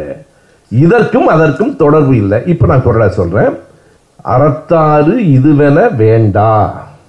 அறம் இது அல்ல அறத்தாறு அறத்தின் பயன் இது இல்லை எது சிவிகை என்றால் பல்லக்கு சிவிகை பொறுத்தானோடு ஊர்ந்தான் இடை ஊர்ந்தான்னா உள்ள உட்கார்ந்துருக்கிறாள் சிவிகை பொறுத்தானோடு ஊர்ந்தான் ரெண்டு பேருக்கும் இருக்கிற வித்தியாசம்தான் அறத்தின் வேறுபாடு என்று கருதி விடாதே என்று வள்ளுவர் சொன்னார் அதுதான் அறம் என்று அவர்கள் சொன்னார்கள் நேர் எதிரானது இறங்கும் அப்புறம் இந்த நான்கு வர்ணம் அதுதான் வந்து அந்த சாரத்தினுடைய மிக அடிப்படையான அம்சத்தை வந்து கடைசியாக சொல்லிடுறார் பதினெட்டாவது அத்தியாயத்தில் அதில் நான்கு வர்ணத்தினுடைய விளக்கம் அவர் சொல்லும்போது பிராமண ஷத்ரிய விஷாம் சூத்ரானாம் ச பரந்தப கர்மாணி பிரவிபக்தானி ஸ்வபாவ பிரபைவர் குணை என்றார் உங்கள் குணத்தை பொறுத்து தான் நான் வந்து இதை பிரித்தேன் அப்படின்னு இதுக்கு அடுத்து பதினெட்டு தானே கடைசி அத்தியாயம் அதான் கடைசி கடைசி தானே அந்த சாரம் எல்லாம் சொல்லி இருக்கிறேன் அதுலதான் இதுலதான் இன்னும் பல வில்லங்கம் இருக்கு ஸ்வேஸ்வே கர்மண்ய பிரத உனக்கு உனக்கு என்ன சொன்னதோ அதை செய்யுங்க அப்படிங்கிறார் எனக்கு நிறைய சந்தேகங்கள் ஏன்னா நம்ம நாட்டில் வந்து மருத்துவர் அப்படின்னு ஒரு சமூகமே இருந்தது ஒரு குலத்தொழில் மாதிரி அதுமாதிரி மெடிக்கல் காலேஜ்லலாம் அவங்களுக்கு தானே இடம் கொடுத்துருக்கணும் அவங்களுக்கு தான் கொடுத்துருக்கணும் ஆனால் அவங்கள வந்து நீட்டு வச்சு காலி பண்ணிடுறோம் ஆனால் மருத்துவமே இப்போ நம்மளை தொடுறதுக்கே விரும்பாதவனே டாக்டர் ஆக்குறோம் தீண்டாமை பின்பற்று தீண்டாமை சேமகரமானதுங்கிறவர் டாக்டர் ஆகிறாரு இந்த எந்த வர வைத்திய மருத்துவ முறைகளுமே இந்த மாதிரி அறிவியல் ரீதியாக வராத காலத்தில் மருத்துவம் பார்த்த மருத்துவனும் மருத்துவச்சியும் பெற்ற பிள்ளைகள் வெளியில் நிற்கிறாங்க அப்போ இந்த ஜாதி தர்மத்தை குல தர்மத்தை அதில் அவங்க பின்பற்றுவதில்லை அதில் ரொம்ப தெளிவாக இருக்காங்க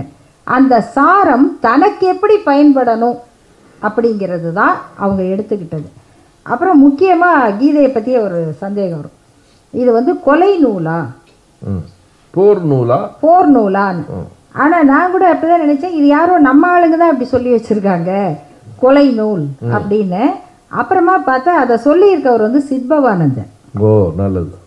கீதை உரையில் அவர் ரொம்ப முக்கியமாக சொல்கிறாரு ஆமாம் அதில் இன்னொரு முக்கியமாக வாழ்க்கையை வந்து நீங்கள் எப்படி பார்க்குறீங்க வாழ்க்கைன்னா என்னங்க அப்பா ஐயோ சந்தோஷமாக இருக்குதுன்றீங்க உண்மை வாழ்க்கை என்பது மனிதநேயத்தோடும் இருப்பது ஆமாம் ஆனால் சித்பவானந்தர் என்ன சொல்கிறாருன்னா வாழ்க்கை என்பது ஒரு கொலை களம்ங்கிறார் எல்லாம் கொத்துக்கறி தான் போடணும் வாழ்க்கை பாருங்க இப்போ கேட்ட உடனே இயல்பாக ஒருத்தருக்கு அவங்க மனப்போக்கிலேருந்து எப்படி வருது வாழ்க்கை என்பது மகிழ்ச்சியானது அதானே இருக்குது அதில் துன்பங்கள் வரும் துன்பங்கள் வரும் ஏற்றத்தாழ்வுகள் வரும் மேடு பள்ளங்களை தாண்டி தான் நம்ம வாழ்கிறோம் ஆனால் இத்தனைக்கும் நடுவில் சிரிக்கிறோம் அந்த மகிழ்ச்சி தான் நம்மளை வந்து வாழ வைக்குது ஆனால் இந்த கீதையை படித்தா ஒருத்தர் எப்படி ஆவாங்கங்கிறதுக்கு சித்பவானந்தருடைய உரை தான் சிறந்த சான்று அவர் சொல்லுகிறாரு இயற்கையே ஒரு கொலைக்களம்தான் இதில் வாழ்க்கை போர்தான் அப்போ இதை யார் படிக்கணும்னா இயற்கை வாழ்க்கை என்பது கொலைக்களம் என்று முடிவெடுத்து விட்டால் கீதையை தான் படித்தாகணுங்கிறார் அப்போ யார் படிக்கணும்னா கொலைக்களம்னு முடிவெடுத்தவங்க தான் அப்போ திருக்குறளை எப்படி படிக்கிறது இதை கொலைக்களமாக திருக்குறள் சொல்கிற வாழ்க்கை என்ன அது எனக்கு சந்தேகம் அதாவது இந்த உலகமே ஒரு போர்க்கிடம் போர்க்கிடம்னா ரெண்டு பக்கத்துலேயும் சாகணும்ல எப்போ பார்த்தாலும் நாம் மட்டுமே தான் செத்துக்கிட்டு இருக்கோம் ஆனால் இதை போர்க்கிடம்னு சொல்கிறான் அதே நேரத்தில் என்ன இதற்குள் இருக்கிற செய்தினா இது அருள் இயல்பாகவோ அது இந்த படித்த செய்திகள்லேருந்தோ நீ சொல்லியிருக்கேன்னு எனக்கு தெரியலம்மா ஏற்றத்தாழ்வுகள் இருக்கும் கஷ்டங்கள் இருக்கும் இது எங்கே இருக்குன்னா பக்குடுக்கை நன்கணியாரினுடைய புறநானூற்றில் இருக்குது அவர் ஆசீவகத்தை சார்ந்தவர் இந்த உலகம் எப்படிப்பட்டதுங்கிறதுக்கு அவர் சொல்கிறார் இன்னாது அம்மை உலகம் இந்த உலகம் ரொம்ப கொடுமையானது தான் ஏன்னா நீ அருள் சொன்ன மாதிரி ஏற்றத்தாழ்வு மட்டும் இல்லை அவர் என்ன சொல்கிறார் அந்த பாட்டு எப்படி ஓர் இல் நெய்தல் கரங்கன்னு அந்த புறநானூற்று பாட்டு தொடங்கும் ஒரு வீட்டில் திருமண சத்தம் கேட்கும் இன்னொரு வீட்டில் சாவுப்பறை ஒலிக்கும் இந்த வீட்டில் திருமணத்தை முன்னாடியே முடிவு பண்ணிட்டாருங்க இன்னி காலையில் அந்த வீட்டில் ஒரு பெரியவர் இறந்து போயிட்டார் இன்னாது அம்மை உலகம் அடுத்த வரி தான் தமிழ் பண்பாடு ஆனால் இனிது காண்க அதன் இயல் உணர்ந்தவர் இதற்குள்ள நல்லதை கண்டுபிடிக்க முயற்சி பண்ணுறான் வாழ்க்கை துயரமாகும் ஒரு ரோஜா செடியில் முள் இருக்கிறது அதற்காக ரோஜாவை விட்டு விட்டு முள்ளையே பார்த்து கொண்டிருக்கிறவன் முட்டாள் இல்லையா அவர்கள் முள்ளை மட்டுமே பார்க்கிறார்கள் வள்ளுவன் ரோஜாவை பார்க்கிறான் இதுதான் அடிப்படையான இன்னாது அம்மை உலகம் இனிது காண்க அதன் இயல்புணர்ந்தோரே என்பதுதான் வள்ளுவத்தில் பல இடங்களிலும் இருக்கிற செய்தி அதில் நீங்கள் சொன்ன அந்த குல தர்மம் மாறி மருத்துவர்கள் எல்லாரும் இங்கே எங்கே போயிட்டோம் இன்றைக்கி மருத்துவர்களை எல்லாம் கொண்டாந்து நம்ம முடிதிருத்தும் கடையில் கொண்டாந்து நிறுத்திட்டோம் மருத்துவர்களை முடிதிருத்தும் கடையில் கொண்டாந்து நிறுத்திட்டோம் மன்னர்கள் பயணித்த தேர்களை இவங்கள்ட்ட கொண்டாந்து கோயில் வாசலில் நிறுத்திட்டோம் எல்லாமே அந்த சரிவு எப்படி வந்திருக்கிறது என்பதை பாருங்கள் இவை எல்லாம் எங்கிருந்து வருகின்றது என்றால் அவர்கள் கொலைக்களம் வாழ்க்கை என்று சொல்லுவது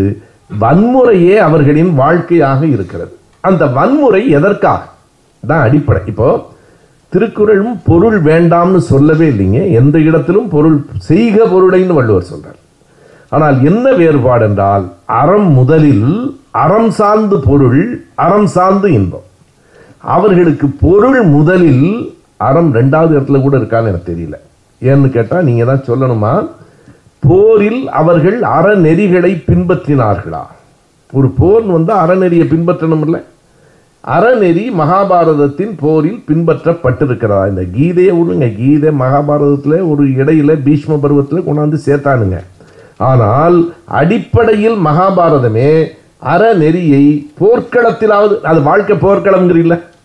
அந்த போர்க்களத்துக்கு ஒரு விதி இருக்கணுமா இல்லையா ஒரு விளையாட்டு களத்துக்கே ஒரு விதி இருக்கிறது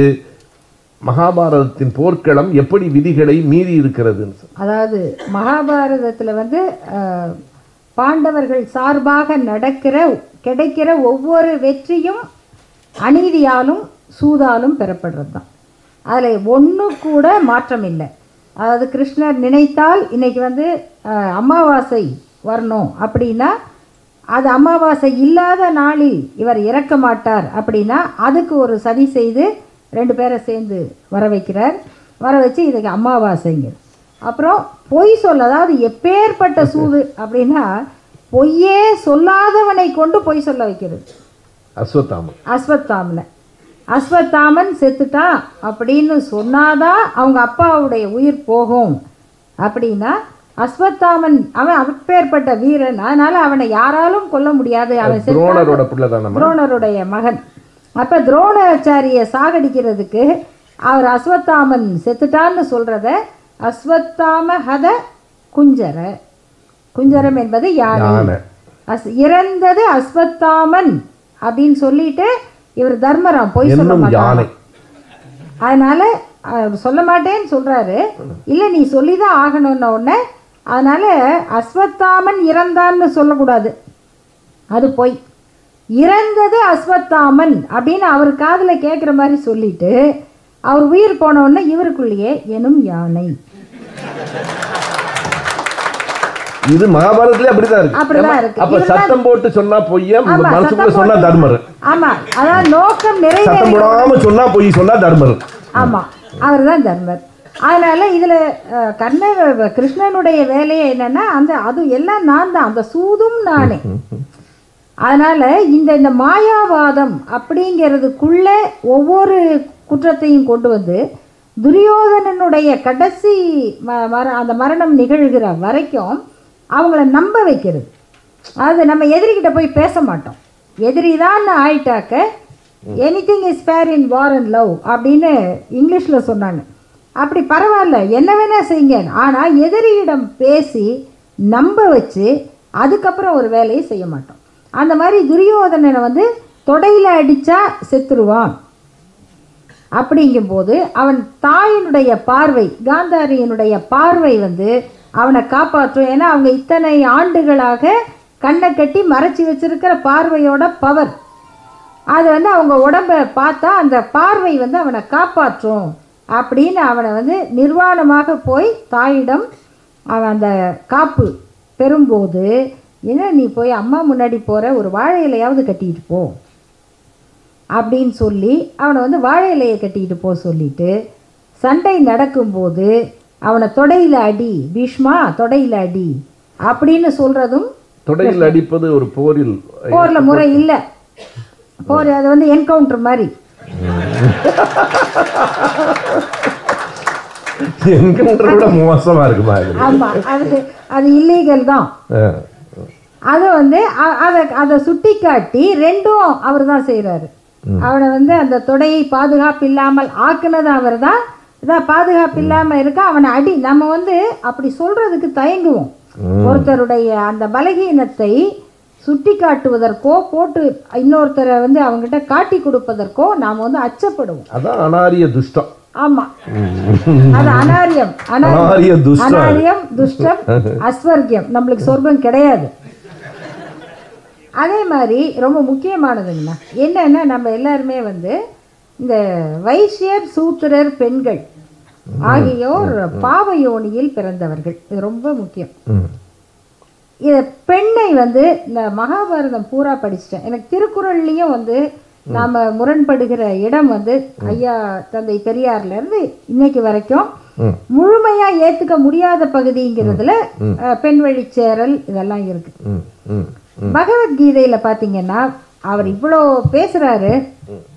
ஆனால் பெண்களை பற்றி ஒரு இடத்துல கூட உயர்வாக சொல்லலை என்னை கேட்டால் ரெஃபரன்ஸே ஒரு ரெண்டு மூணு இடத்துல தான் இருக்குது பெண்கள் அப்படின்னு சொல்கிறது இந்த அதுவும் நானே இதுவும் நானே மார்கழி நானே வைகாசி நானுன்ற மாதிரி சூதாட்டத்தில் சூதும் நான் வாதத்தில் வாதமும் நானே அப்படிங்கிற மாதிரி பெண்களில் உயர் குணங்களும் நானே அப்படின்னு வேறு அப்போ இந்த பாவயோனி மட்டும் யார் இத ஒரு இடத்துல மட்டும் சொல்லல என்னன்னா பெண்களை குறிப்பிடும் பொழுதெல்லாம் சகோதரிகளே இதை வந்து கேக்குறவங்க நல்லா யோசிங்க இன்னைக்கு வந்து பெண்களை பற்றி தவறான சொற்கள் ஒரு ஆணை திட்டணும்னா கூட ஒரு பெண்ணுடைய உடம்ப குறிப்பிட்டு தான் திட்டுறாங்க பெற்ற தாயை குறிப்பிட்டு தான் திட்டுறாங்க தாயின் ஒழுக்கத்தை குறிப்பிட்டு தான் திட்டுறாங்க அது மாதிரி ஒரு பெண்ணை கேவலப்படுத்தணும்னா அவள் உடல் உறுப்பை சொல்லி தான் வந்து அவங்களை திட்டுறாங்க அப்போது இந்த பெண்ணுக்கு வந்து உடம்பு கிடையாது அறிவு கிடையாது பயன் சிந்தனை எதுவும் கிடையாது வெறும் பிறப்புறுப்பு தான் பெண் இந்த பார்வையை விதைத்தது பகவத்கீதை ஏன்னா இது வந்து ஒரு இடத்துல இல்லை கிட்டத்தட்ட ஐந்து இடங்களில் அவர் வந்து ஆராய்ச்சியே பண்ணியிருக்கிறாரு நீ வந்து இப்படியெல்லாம் நல்ல விதமாக நடந்து கொண்டால் உன்னை நான் சத்வயோனியில் படைப்பேன் அப்புறம் இப்படியெல்லாம் நடந்தால் நீ வந்து மூட யோனியில் பிறப்பாய் இதெல்லாம் வந்து நான் எடுத்து ஒவ்வொன்றா படித்தேன்னா சபையில் எல்லாருக்கும் அவை நாகரீகத்தை மீறின மாதிரி இருக்கும் அது அது வந்து எல்லாரும் படிக்கிறவங்க எது எதில் இருக்குதுன்னு உள்ளே தேடி படிச்சிங்கன்னா தெரிஞ்சிடும் இல்ல தேட வேண்டாம் தேட வேண்டாம் ஆனா ஒவ்வொரு இடத்துலயும் ஒரு இடத்துல கூட இப்படிப்பட்ட பெண்ணின் வயிற்றுல பிறப்பன்னு கூட சொல்லலைங்க ஒருவேளை கர்ப்பத்தை அப்படிதான் சொல்றாரான்னு பார்த்தா இல்ல கர்ப்பம்ங்கிற சொல்லும் பயன்படுத்தப்படுது வேற இடத்துல அந்த கர்ப்பத்தில் வந்தது கர்ப்ப சகாயம் அப்படின்லாம் சொல்றாரு அப்ப கர்ப்பம்ங்கிற சொல் தெரியுது பெண் வயிற்றில் பிறப்பாங்கன்னு தெரியுது ஆனால் அந்த பிறப்பை வைத்து வெறும் அந்த பிறப்பு உறுப்பை இவ்வளவு மோசமாகவே குறிப்பிட்டு நீ வந்து ஒரு நல்ல தாயின் வயிற்றில் பிறப்பன்னு சொல்லலை மோசமான பெண்ணின் வயிற்றில் பிறப்பு அப்படின்னு சொல்லலை இதே மாதிரியாக கீதையில் குறைஞ்சது ஐந்து இடங்கள் இப்படி மோசமாக குறிப்பிடப்படுது இந்த சிந்தனைக்கும் திருக்குறள் சொல்கிற பெண்ணை பற்றிய சிந்தனை ஏன்னா பொருட்பெண்டிர் முயக்கத்தில் ஏற்படுறதும் பெண் வழி சேரல்ங்கிறது ஒன்று அழிச்சிரும்னு சொல்கிறதுக்கும் என்ன தொடர்பு இருக்குது பெண்ணை கீதையில் எந்த இடத்திலும் பெயரால் குறிக்கவில்லை ஒரு ஒரு இடத்தில் பெண்களின் மேலான குணம் நானேன்னு ஒரே ஒரு இடம் வருது மற்ற எல்லா இடத்திலையும் நீங்கள் அருள் சொன்னதை தயவு செய்து அதை நீங்கள் உள்வாங்கிக் கொள்ள வேண்டும் சொல்ல வேண்டும் யோனி என்கிற பிறப்பு உறுப்பால் மட்டுமே பெண் குறிக்கப்படுகிறாள் என்றால் அவர்களுக்கு பெண் என்றால் அதுவாக மட்டுமே இருந்திருக்கிறது மூடயோனி சர்வயோனி என்றெல்லாம் சொல்லுவது நான் சொல்லுவதற்காக இந்த அவையினர் மன்னித்து கொள்ள வேண்டும் ஏறத்தாழ சண்டை வரும்போது இந்த பயலுவை பேசுகிற கெட்ட வார்த்தை எல்லாம் அதை வேற சொற்களில் சொல்கிறானே தவிர அவ்வளவுதான் அது வள்ளுவரும் பெண்கள் என்பதை பொறுத்தளவு நமக்கு அதில் ஒரு கருத்து வேறுபாடு இருக்குது பெரியார்லேருந்து நம்ம வரைக்கும் இருக்குது அது ஒன்றும் மறுக்க வேண்டாம் ஆனாலும் பெண்ணை இழிவாக பேசுகிற கீதையும் குரலும் வேறுபடுகிற இடம் எது தெரியுமா பெண்ணை யோனியாக மட்டுமே பார்க்கிறது கீதை பெண்ணில் பெருந்தக்க யாவுள என்று கேட்டவன் வன் பெண்ணில் பெருந்தக்க யாவு அது அது ஒரு அதில் கற்பு பற்றி சொல்லப்பட்டிருக்கு கணவனை தொழுதல் சொல்லுகிறது நமக்கு அதில் உடன்பாடு இல்லை அதே நேரத்தில் இது பெருஞ்சித்திரனார் அவர்கள் எழுதியிருக்கிற திருக்குறளுக்கான மிக விரிவான ஆய்வுரை இந்த இடத்துல என்னன்னா நாம திருக்குறளிலும் கருத்து வேறுபாடு இருந்தால் அதையும் சொல்லலாம் அதுதான் பகுத்தறிவு மேல் ஆமா ஆமா திண்மை ஆமா அதைத்தான் நான் பெண் பெண்ணிற் பெருந்தக்க கற்பெண்ணும் திண்மை அப்பதான் இல்லைன்னா இல்லைன்ட்டார்னு வைங்க நமக்கு அதுல உடன்பாடு இல்லை நானே பேசியிருக்கிறேன் தற்காத்து தற்கொண்டான் பேணி தகை சான்ற சொற்காத்து சோர்விலால் பெண் ஒரு பெண் இவ்வளவும் செய்யணும் தன்னை பாதுகாத்துக்கணும் இந்த பயலை பாதுகாக்கணும் குடும்பத்தை பாதுகாக்கணும் இவ்வளவுக்கு அப்புறம் சோர்வில்லாமல் வேலை இருக்கணும்னா நியாயமா இல்லை கொஞ்சம் நியாயமா இருக்கணுமா இல்லையா இல்லதான் ஆனால் நாம் ஏன் நம்முடைய நம்முடைய முகமாய் முகமரியாய் கருதுகிற வள்ளுவனிடமிருந்து கூட வேறுபடுகிறோம் ஒரு விளக்கம் சொல்ல முடியும் இரண்டாயிரம் ஆண்டுகளுக்கு முன்னால் எழுதப்பட்ட குரல் எனவே இரண்டாயிரம் ஆண்டுகளுக்கு முன்னால் இருந்த சமூக சூழலை வள்ளுவர் எதிரொலிக்கிறார் இருக்கலாம் ஆனால் காலத்தை மீறி பேசியவர் வள்ளுவர் சூதாட்டம் ரெண்டாயிரம் வருஷத்துக்கு முன்னாடி ஏற்கப்பட்டது சூதும் நானே தான் அவர் அவர் அதாவது இந்த சூது இருக்குங்களே மகாபாரதத்தில் மிகப்பெரிய கதாநாயகன் சூது தான் மிகப்பெரிய வில்லன் புத்தர் தான் இதான் உண்மை நீங்கள் கதாநாயகன் ஏன் நான் சொல்கிறேன்னா தர்மருக்கு சூது மேலே இருந்த காதல் மாதிரி வேற யாருக்கும் கிடையாது சூதாட்டத்தில் எல்லாவற்றையும் தோற்று போயிட்டாங்கங்கிறது கதையில் தப்பான செய்தி நான் பல கூட்டங்களில் சொல்லியிருக்கேன் எல்லாவற்றையும் இழந்ததை திருதராஷன் திரும்ப கொடுக்க சொல்லிட்டான் பெரியப்பா என்ன இருந்தாலும் தம்பி பிள்ளைங்கடா இதெல்லாம் விளையாட்டுக்காக எல்லாத்தையும் படிக்கக்கூடாது எல்லாத்தையும் திருப்பி கொடுத்துருன்னு சொன்னது திருதராசன் எல்லாத்தையும் வாங்கிட்டு திரும்ப தங்கள் ஊருக்கு வருகிற போது ஒரு தூதுவன் வந்து சகுனி மறுபடியும் சூதாட உங்களை கூப்பிடுறாரு வர்றீங்களான்னு கேட்டா சாதாரண அறிவுள்ளவன் ஒத்துக்குவானா ஏன் அவர் ஒத்துக்கிட்டான்னா அவர் தருமர் அவர் சாதாரண அறிவு இல்லை இல்லை அதனால் அவர் ஒத்துக்கிட்டு மறுபடியும் போய் சூதாடித்தான் பாஞ்சாலியை இழந்தார்கள் ரெண்டாவது முறை சூது இந்த சூதினில் ஏற்பட்ட ஆர்வம் என்னாச்சு பாருங்க அவங்க வாழ்க்கை சூதினை சூது வென்றது கண்ணன் செய்தது பூரா போர்க்களத்தில் சூது நம்ம ஆள் சொல்லுவான்ல கத்தி எடுத்தவன் கத்தி அரசாவான் இது சூதையே சூது கவிச்சு தர்மத்தின் வாழ்வுதனை சூது கவும்னு சொல்லிவிட்டு சூதை சூது கவியது நம்ம ஆள் சொல்லுவான் கத்தி எடுத்தவன் கத்தியால் தான் நான் அப்படி ஒத்துக்கிறது இல்லை என்ன காந்தியால் துப்பாக்கி எடுத்தாரு சும்மா இருந்தார் அவரை சுட்டு விட்டாங்களே எனவே அது அப்படி இல்லை என்றால் இந்த மகாபாரதத்தின் மகாபாரதம் தருகிற தத்துவம் என்ன தெரியுங்களா சூதினை சூது கப்பம் இதான் மகாபாரதம் தர்றது ஏன்னா தருமருக்கு சூது மேலே ஏகப்பட்ட ஆர்வம் கண்ணனுக்கு சூது மேலே பெரிய இந்த சூதாடிகளினுடைய சண்டையை இப்போ நம்மளை சொல்கிறானுங்க கழகம் என்றால் சூதாட்ட களம்னு தே மொத்த மகாபாரதமே சூதாட்ட களம்டா மொத்த மகாபாரதம் இல்லைன்னு யாராவது வந்து பேசு மொத்தமே சூதாட்ட களம் எனவே பெண்களை பற்றிய செய்தியில் நாம் ஏன் சொல்கிறோம்னா நாம்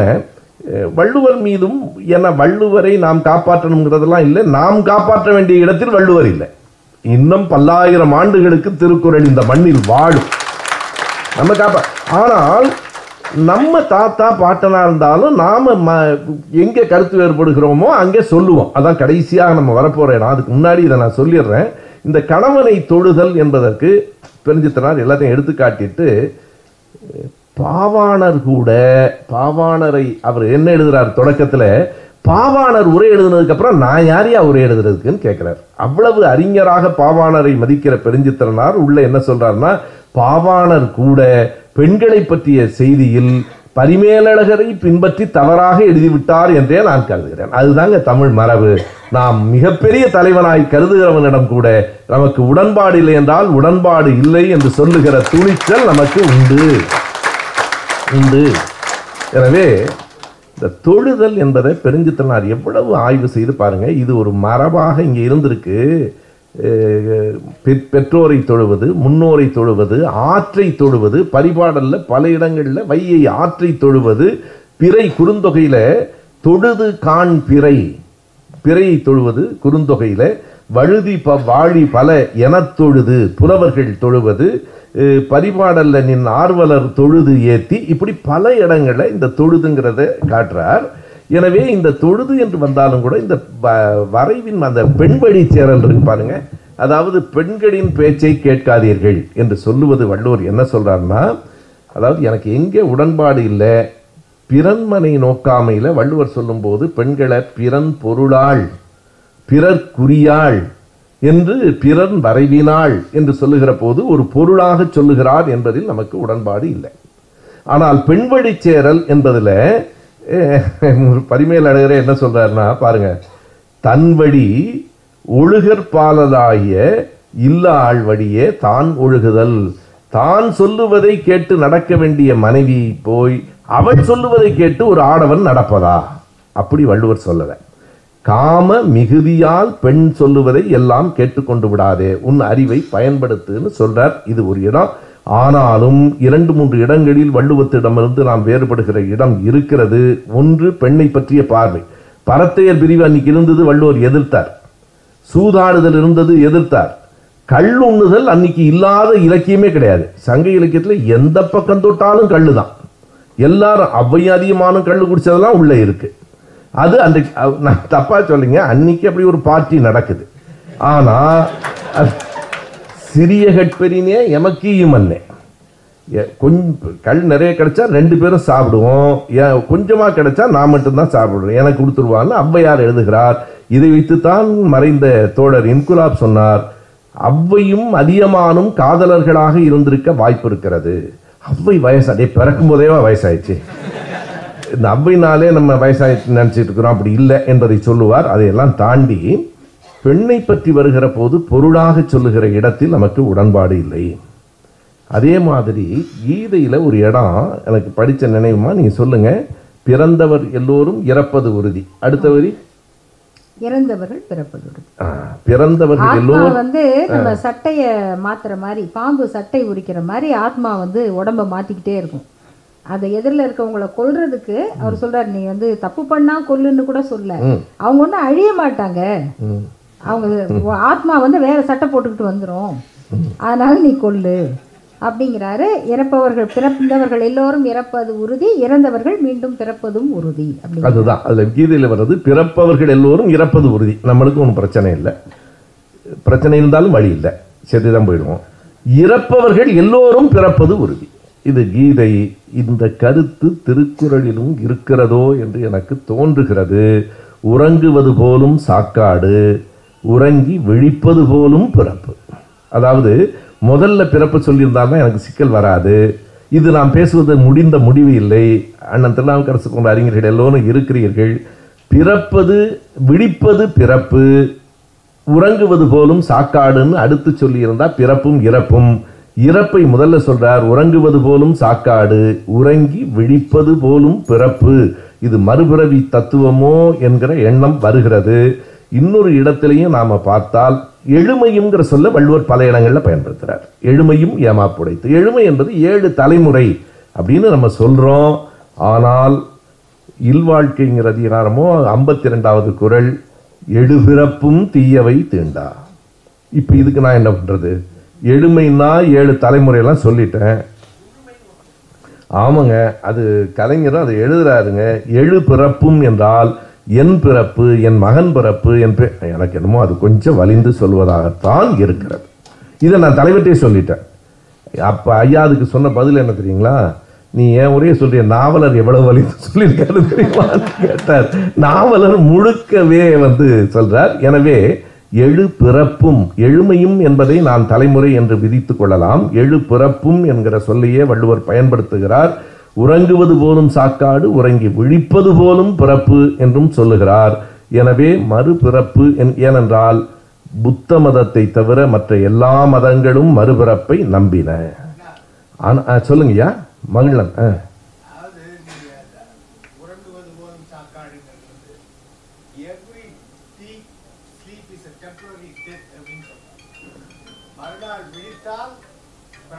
ம்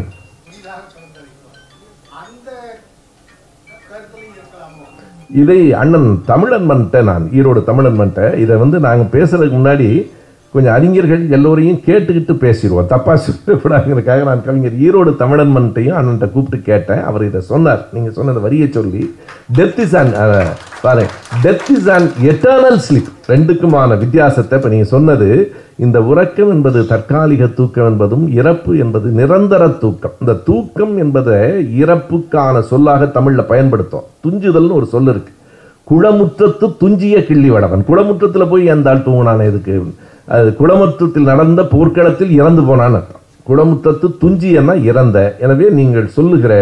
அந்த பொருளும் இருக்கிறது நான் இல்லைன்னு சொல்லலை தமிழன் மண் சொல்லிட்டு அண்ணன் எனக்கு என்ன சொன்னார்னா இருக்கு சுவவி இருந்தாலும் அந்த சந்தேகத்துக்கும் இடம் இருக்கு அதுதான் நேர்மையானது நமக்கு இன்னும் வள்ளுவருக்கு அப்படி நம்பிக்கை இருந்தா இருந்து போகுது நாம் நம் கருத்தை பூரா வள்ளுவர் ஆமா அந்த காலகட்டத்தில் இருந்த அந்த சொல்றார் இருக்கு இப்படி சில இடங்கள் இருக்கு அப்போ கர்ம பலன் நீங்க என்ன இது வந்து பிறப்பும் இறப்பும்னு சொல்ற மாதிரி கீதையினுடைய அடிப்படை அதாவது கடவுள் நம்பிக்கையே ரொம்ப லேசானது ஆனா அதை தாங்கி நிற்கிற இருபெரும் தூண்கள் வந்து என்னன்னா ஜென்மா கர்மா இந்த என் இவ்வளவு துன்பம் எனக்கு ஏன் வரணும் அப்படிங்கிற கேள்வியை ஒருத்தர் நியாயமா கேட்டாலே கடவுள் காணாம போயிடுவார் நான் எந்த தப்பும் பண்ணலையே நான் எல்லாருக்கும் நல்லது தானே செய்கிறேன் எனக்கு ஏன் துன்பம் வரணும் ஒரு வெள்ளம் வந்து பச்சை குழந்தைங்களை அடிச்சுக்கிட்டு போகும்போது பார்க்குற எல்லாருக்கும் கடவுளே உனக்கு கண் இல்லையா அப்படிங்கிற கேள்வி நம்ம சொல்கிறோம் கடவுளே இல்லையா அது ஆனா அந்த நேரத்துல அந்த கேள்வியை கேட்டு பரிதவிக்கிற ஒருத்தட்ட போய் நம்ம அதை சொல்ல முடியாது இதுக்கு என்ன அப்போ விளக்கம் என்ன அது வந்து உன் ஜென்மம் ஜென்மம் ஜென்மம் கர்மம் உன்னுடைய கர்ம பயன்கள் வந்து வரும் நீ இப்போ இதுக்கு அவங்க சொல்ற விட என்னன்னா நீ உன் ஸ்வதர்மத்தை செஞ்சிட்டீன்னா அது நீ கொலையாகவே இருக்கலாம் உனக்கு சொர்க்கம் உண்டு அதனால கர்மாவும் ஜென்மாவும் தொடர்ந்து வரும் அப்படிங்கிறது தான் கீதையினுடைய அடிப்படையாக இருக்குது இன்னொன்று இந்த கர்ம பலனை தியாகம் செய்கிறான் அது ரொம்ப வித்தியாசமானதுங்களா என்னன்னா அபியாசத்தை விட ஞானம் உயர்ந்தது அபியாசம்னா பயிற்சி ப்ராக்டிஸ் இப்போ எனக்கு வரலைங்க ஞானம் இல்லைங்க நான் படித்து பயிற்சியில் வரக்கூடாதா வரலாம் ஆனால் உங்களுக்கு அறிவே வந்துருச்சுன்னா இன்னும் நல்லது அது சரி அபியாசத்தை விட ஞானம் சிறந்தது ஞானத்தை விட தியானம் சிறந்தது அது அப்புறம் ஒருமுகப்படுத்துறது தியானத்தை விட கர்ம பல தியாகம் சிறந்ததுன்னு சொல்கிறாங்க நீங்கள் கர்ம நீங்கள் செஞ்ச உழைப்பின் பலனை நீ தியாகம் செய்ய அது இன்னும் உயர்ந்தது இதை நம்பி தான் நம்ம வந்து நம்ம கோயிலை கட்டி அவங்கள்ட்ட கொடுத்துட்டு நம்ம கர்ம பலனை தியாகம் செஞ்சிட்டோம் ஓட்டு போட்டு ஒரு ஆட்சியை கொண்டு வந்து ஆட்சியை தியாகம் பண்ணிட்டோம் கோயிலை கொடுத்தோம் ஆட்சியையும் கொடுத்துட்டோம் எல்லாம் கொடுத்துட்டோம் கர்ம பலனை தியாகம் செய் அப்படிங்கிறதுக்கும் திருக்குறளில் இருக்க என்ன கருத்து அதாவது இந்த இடத்தில் வள்ளுவர் வந்து ஆயிரத்தி முந்நூற்றி முப்பது குரல்லையே ஒரே ஒரு குரட்பாவில் தான் இதுக்கு விடை தெரியல யோசிக்கணும்ட்டார் ஏன்னா நல்லவன் நமக்கு சிரமப்படுறான் அயோக்கியெல்லாம் நல்லா இருக்கான் அப்பவும் அப்படி தான் இருந்தது போல இருக்கு ஏன்னா வள்ளுவரே சொல்லியிருக்காருன்னா அப்பவுமே அப்படி தான் இருந்ததான்னு தெரியல அதுக்கு என்ன வள்ளுவர் விடை சொல்லுகிறார் என்றால் கர்ம பலன்லாம் சொல்லலை அவ்விய நெஞ்சத்தான் ஆக்கமும் செவ்வியான் கேடும் நினைக்கப்படும் யோசித்து பார்க்கணும்ட்டா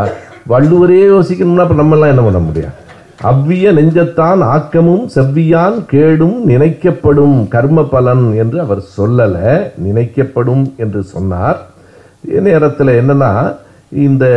அந்த கர்ம பலன்னு சொல்லிட்டா விடை ரொம்ப எளிதாக இருக்குது நீ போன ஜென்மத்தில் செய்தது என்று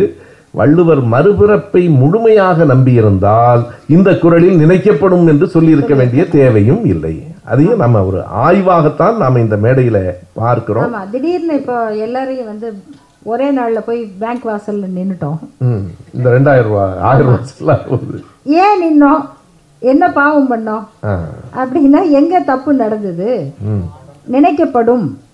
அப்படின்னா எங்க தப்பு நடந்தது தேர்தல் அன்னைக்கு தான் நினைக்கணும் நினைக்கப்படும் ரிசர்வ் பேங்க் கவர்னர் என்ன சொல்றாரு இந்த மாதிரி துன்பங்கள் வரும்போது அந்த பேங்க் வாசல்ல நிக்கிற மக்களுக்கு கோபம் வராம பாத்துக்கிறது என்னன்னா நம்ம தலையெழுத்து ஏன்னா கோபம் வந்திருந்தா கோட்டைகள் உடஞ்சிரும்ல பேங்க் உடைச்சிருப்பாங்கல்ல ஒரு ஏடிஎம்ல வந்து எங்களுக்கு மட்டும் பணம் இல்லையா குஜராத்தில் கிடைச்சிருக்குது அது எப்படி எங்களுக்கு கிடைக்கலன்னு கோபம் வராமல் தடுக்கிறதுக்கு இது ஜென்மாவும் கர்மாவும் ஒன்று தெருவில் நிறுத்தியிருக்கு அப்படிங்கிறத ஏற்றுக்கொள்ளுகிற மனநிலையை கொடுத்துருது அப்படிங்கிற ஒரு எண்ணம் சார் நம்ம ஒரு இறுதி பகுதிக்கு வந்துருவோமா இப்போ ஒரு செய்தி எனக்கு புரியுது இந்த மக்களுக்கு நம்ம பஞ்சாப் நேஷனல் பேங்க்கில் கொண்டு போய் நான் போட்ட பணம் எனக்கு இல்லைங்கிறான் போடாத பணத்தை நீரவ் மோடிக்கு கொடுத்துட்றான் அது எப்படி அப்படின்னு கேவபம் வராமல் இருப்பதற்கு உன்னுடைய போன ஜென்மத்தினுடைய பலன் விதி பலன் என்று சொல்லி கோபத்தை புரட்சியை அடக்குவது கீதை உணவு இல்லை என்று சொன்னால் பறந்து கெடுக உலகியற்றியான் இந்த மன்னன் அழிஞ்சே போகட்டும்டான்னு சொல்லுவது துறை போன முறையே சொன்னேன் உலகியற்றியான் என்பது கடவுள் அல்ல இயற்றலும் ஈட்டலும் காத்தலும் காத்த வகுத்தலும் வல்லது அரசு என்பதால் இயற்றியான் அரசுதான் சாப்பாடு இல்லை என்றால் இந்த அரசு அழிஞ்சு போனால் என்னன்னு வள்ளுவர் கேட்குறாரு ஆயிரம் ரூபா செல்லாதுங்கும் போது நம்ம கேட்டிருக்கணுமில்ல குறைஞ்சபட்சம் இந்த தேசிய குடியுரிமை சட்டத்திலேயாவது கேட்கணுமில்ல ஆனால் அப்படி கேள் என்று சொல்லுவது குரல் அமைதியாய் இரு ஏற்றுக்கொள் எல்லாம் உன் விதி என்று சொல்லுவது கீதை இப்போ கடைசியாக ஒரு பகுதியோடு முடிச்சிடலாம் ஏன்னா இது முடியாது இதை ஏன் இப்போ முடிக்கிறோம்னா எல்லாம் பேசி முடிச்சிட்டோன்னு முடிக்கல பேசி முடிக்க முடியாதுங்கிறதுக்காக முடிக்கிறோம் ஒரு கட்டம் வந்து எல்லாரும் வீட்டுக்கு போகணும்ல அதனால முடிக்கிறோம் ஒரு கேள்விதாம்மா இப்படி நான் உயர்ந்தவன் அப்படின்னு அவர் சொல்றார் நான் யாரை வேணாலும் கொள்ளலாம் எல்லாவற்றையும் கண்ணன் சொல்லுவதை இவர்கள் கேட்டுக்கொள்ளுகிறார்கள் திருப்பி யாரும் கேள்வியே கேட்கலையா இல்லை கேட்கல இன்னொன்னு கீதையில் இடம் இடமே இல்லை நான் சொல்றேன் கேளு அப்படிங்கிறது தான் திருக்குறள் வந்து அப்படி கேட்க சொல்லுதா அப்படிங்கிறது நமக்கு தெரியும் கிருஷ்ணர் வந்து ரெண்டு எச்சரிக்கையை சொல்றார் ஒன்று இதை நம்பாதவனுக்கு சொல்லாதன்ற அப்போ ரொம்ப எச்சரிக்கை அப்போ இன்ஜினியரிங் காலேஜில் பாடமாக வச்சிருக்காங்களா அங்கே எல்லாரும் நம்புறானா அது நல்ல கேள்வி நம்பாதவனுக்கு சொல்லக்கூடாதுன்னு தானே சொல்லியிருக்கிறேன் சாரி இது அசுர இயல்பு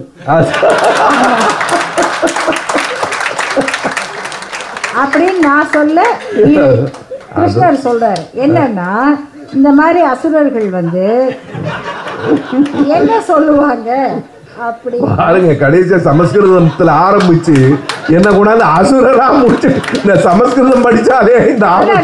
ஆனா இல்ல இதை இந்த விளக்கத்தை கேட்டா நம்ம எல்லாம் அசுரர் தான் நம்ம எல்லாரும் பெருமையா சொல்லுவோம் அந்த மாதிரி அசுர அது அந்த பொருள்ல தான் சொல்றாரு அவர் சொல்றாரு ஏன் வந்து நம்பாதவனுக்கு சொல்லக்கூடாதுன்னா அது அசுர இயல்பு அந்த அசுர இயல்பு என்ன சொல்லும் நல்லா தெரிஞ்சுக்கங்க அவங்க சொல்கிறாங்க இந்த அசுர இயல்புடையவங்க என்ன சொல்கிறாங்கன்னா இந்த உலகம் நிலையில்லாதது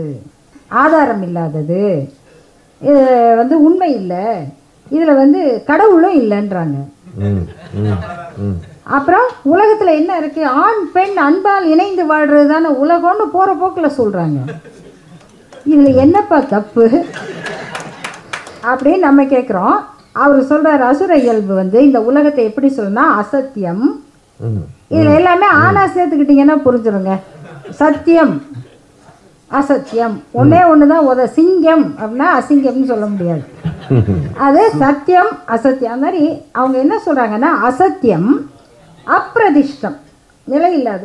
உருவாக்கப்படாதது தோன்றாதது ஆதாரம் இல்லாதது அப்புற பிரதிஷ்டை செய்யப்பட்டது இவங்க சொல்றாங்களே நாங்க உருவாக்கணும் நம்ம சொல்றோம் இல்ல அது இயற்கையா வந்தது உலகம் இயற்கையா வந்தது நீ ஒன்னும் பிரதிஷ்டை பண்ணல பிரதிஷ்டை பண்ணி உள்ளே வச்சுக்கல அது மாதிரி உலகம் பிரதிஷ்டை செய்யப்பட்டது அல்ல அதான நம்ம சொல்கிறோம் அப்போது அசத்தியம் அப்பிரதிஷ்டம் தே ஜெகதாசு உட உலகம் எப்படிப்பட்டதுன்னா அனீஸ்வரம் கடவுள் இல்லை அப் அப்பரஸ்பர சம்பூதம் ஆணும் பெண்ணும் பரஸ்பரமாக அன்பாக இருக்காங்க ஏன்னா அன் எத் காம ஹைதுகம் அவங்க காமத்தினால காதலினால் ஆணும் பெண்ணும் அன்பாக இருக்கிறதுனால உலகம் இருக்குது கடவுள் இல்லை இதுக்கு ஒன்றும் ஆதாரம் இல்லை இதை யாரும் படைக்கல இப்படியெல்லாம் சொல்லுவது அசுர இயல்பு அதனால அவன்கிட்ட கீதைய சொல்லாத அவன் நம்ப மாட்டான் இதான் கிருஷ்ணர் சொல்றாரு அப்புறம் முடிவாங்கன்னா இதனுடைய நோக்கம் அதனுடைய முடிவு என்னன்னா நம்ம எல்லாரையும் அவங்க அர்ஜுனனா பார்க்குறாங்க எல்லோரையும் அர்ஜுனனாக பார்க்குறாங்க அர்ஜுனன் வந்து இந்த குழப்பம் அடைகிற மன மனங்களுடைய பிரதிநிதியாக அங்கே காட்டப்படுகிறான் அந்த குழப்பம் அவனுக்கு எதில் வருதுன்னா இந்தவர்களை கொலை செய்யலாமா நம்முடைய உறவினர்களை கொல்லலாமா குருவை கொல்லலாமா இல்லை பொருள் போகுதுன்னு விட்டுறலாமா இந்த இடத்துல ஒரு மயக்கம் வரும் நான் இதை எழுந்துட்டேன் இழந்ததை நான் இவங்களை கொன்று மீட்கணுமா போட வேணாம் அப்படின்ட்டு போகணுமா இந்த குழப்பம் வருகிறவனிடம் நீ கொலை செய் கொலை செய் கொலை செய் என்னை நம்பு என்னை பார் நீ எனக்கு பிரியமானவன் அதனால் உனக்கு சொன்னேன் உனக்கு சொர்க்கம் உண்டு சாஸ்திரம் என்பது நான் சொல்வதுதான் வேதங்கள் தேவையில்லை எல்லாம் நான் தான் நீ என்னை நம்பு அர்ஜுனான்னு சொல்லி சொல்லி சொல்லி குழப்பத்தில் இருப்பவர்களை கொலைகாரர்களாக மாற்றுவதுதான் கீதையினுடைய தத்துவம் அதை அந்த குழப்பத்தில் இருந்த அர்ஜுனன் கொலைகாரனானான் இயல்பினால் மிக மென்மையானவராக சொல்லப்பட்ட கோட்ஸே கொலைகாரனான இவங்க எல்லாருமே கீதையினுடைய உருவாக்கர்கள் சித்பவானந்தர் என்கிற சன்னியாசி உலகமே கொலைக்களம் தாங்கிறார் வள்ளலாருக்கு அப்படி தெரியுமா ஒரு சன்னியாசிக்கு உலகம் எப்படி தெரியணும் ஆனால் கீதை ஏற்றுக்கொண்ட சன்னியாசிக்கு உலகம் கொலைக்களமாக தெரிகிறது அப்படின்னா இதை பரப்புகிறவர்களுடைய நோக்கம் புத்தர் உருவாக்கிய அன்பை அமைதியை அழிப்பது நம்மை கொலைக்களத்தில் நிற்கும் அர்ஜுனர்களாக மாற்றுவது அதனால் அது அதனுடைய நோக்கம் நம்மால் புறக்கணிக்கப்பட வேண்டியது இதை அறிவுள்ளவர்கள் அவங்கவுங்க படிக்க தெரிஞ்ச அளவுக்கு படித்து புரிஞ்சிக்க முடியும் நடுவில் ஆனால் கொஞ்சம் இதில் வந்து எல்லாத்துலேயுமே படித்தா ஒரு மயக்கம் வர்ற மாதிரி சில விஷயங்கள் இருக்கும் அது வந்து அது வந்து ரொம்ப ரசனைக்குரியது அந்த அதுல போய் அதுவும் உண்டு கம்பராமாயணத்துல ரொம்ப உண்டு நிறைய ரொம்ப பேர் போனவன் வரவே இல்லை ஆமா உள்ள போல வெளிய வரவே இல்லை அப்ப அதுல அது இருக்குங்களே இது இருக்குங்களேன்னா அதுதான் அதன் நோக்கம்னு அவங்க சொல்லுங்க அதுதான் அவங்க நோக்கம் தியானத்தை பரப்புறது அதை பயிற்சி அது அதுதான் அவங்க நோக்கம் சொல்ல அவர்களுடைய நோக்கம் அர்ஜுனர்களை உருவாக்குவது ஆனா நாம கிருஷ்ணர்களையே உருவாக்குகிற அளவுக்கு இன்னைக்கு விஷயம் தெரிஞ்சிருக்கோம் அதனால நாம கிருஷ்ணர் ஆக மாட்டோம் ஆகவும் மாட்டோம் அது நமக்கு அது நமக்கு வரவும் வராது ஆனால் நம்ம அர்ஜுனர்களாக இருக்க மாட்டோம் ரைட் அதுதான் நன்றி நான் இதனுடைய சுருக்கமாக ரெண்டு செய்திகளை சொல்லி கொலை செய்தல் என்பதுதான் கீதையின் அடிப்படை நோக்கம் என்றால் கொல்லாமை என்பதுதான் திருக்குறளின் அடிப்படை நோக்கம் கொல்லாமை கொல்லாமை தான் திருக்குறள் திரும்ப திரும்ப எதை காட்டிலும் மிகச்சிறந்த அறம் கொல்லாமையே என்று வள்ளுவர் சொல்லியிருக்கிற குரலில் இருக்கிறது இது ஒன்று நான் சொல்லுவதை கேள் நம்பாதவனிடம் சொல்லாதே நீ என்னை திருப்பி கேள்வி கேட்காது இது கீதை எப்பொருள் யார் யார் வாய் கேட்பினும் அப்பொருள் மெய்ப்பொருள் காண்பது அறிவு என்பது குரல் எவ்வளவு நேர் முரடானது பாருங்க கேட்காதே என்பது கீதை கேள் என்பது குரல் இது எங்கே தொடர்ச்சி வருகுதுன்னா தொடங்கின இடத்துல முடிக்கிறேன் நான்கு மதங்களை அம்பேத்கர் காட்டினார் அம்பேத்கர் ஒரு மிகப்பெரிய ஆகச்சிறந்த அறிவாளி அவர் என்ன சொன்னார்னா இயேசு தூதுவர் என்றார் நபிகள் கடைசி தூதுவர் என்றார் இந்திரன் நான் தேவனுக்கெல்லாம் தேவன் என்றார் கிருஷ்ணன் புத்தர் நான் ஒரு மனிதன் என்று சொன்னார் புத்தர் நான் ஒரு மனிதன் என்று சொன்னார் அடுத்ததாக புத்தர் சொன்னார் என் நான் சொல்லுவதையுமே நீங்கள் அப்படியே நம்பிவிடாதீர்கள் யார் சொல்லுகிறார் என்பதல்ல எது சொல்லப்படுகிறது என்பதை வைத்தே முடிவு செய்யுங்கள் என்று புத்தன் சொன்னால் இப்போது நம்முடைய மரபு தெரிகிறதா நம்முடைய தோழர் எழில் இளங்குவன் ஒரு புத்தகம் எழுதியிருக்கிறார் பௌத்தம் ஆரிய திராவிட போரின் தொடக்கம் அதுதான் வரலாறு அங்கே தொடங்குகிறது எல்லாவற்றையும் கேள்விகள் என்று புத்தன் சொன்னான் இப்போது நான் சொல்லுகிறேன் நம்முடைய மரபு எல்லாவற்றையும் கேள்விகள் என்னையும் நான் சொல்லுவதையும் நம்பாதே என்று சொன்ன புத்தன் எப்பொருள் யார் யார்வாய் கேட்பினும் அப்பொருள் மெய்ப்பொருள் காண்பதறிவு என்று சொன்ன வள்ளுவன் இன்னும் அறுபது ஆண்டுகளுக்கு பிறகு ஈவே ராமசாமி என்கிற காட்டுமிராண்டி தவறாக சொல்லிவிட்டான் என்று ஒரு இளைஞன் சொன்னால் என்னை விட மகிழ்ச்சி அடைய யாரும் இல்லை என்று சொன்ன நம்முடைய தந்தை பெரியார் இதுவே நம் மரபு புத்தன் வள்ளுவன் பெரியார் என்பதே மரபு ஒன்றரை மணி நேரம் கடந்தும் காத்திருந்து கேட்ட அத்தனை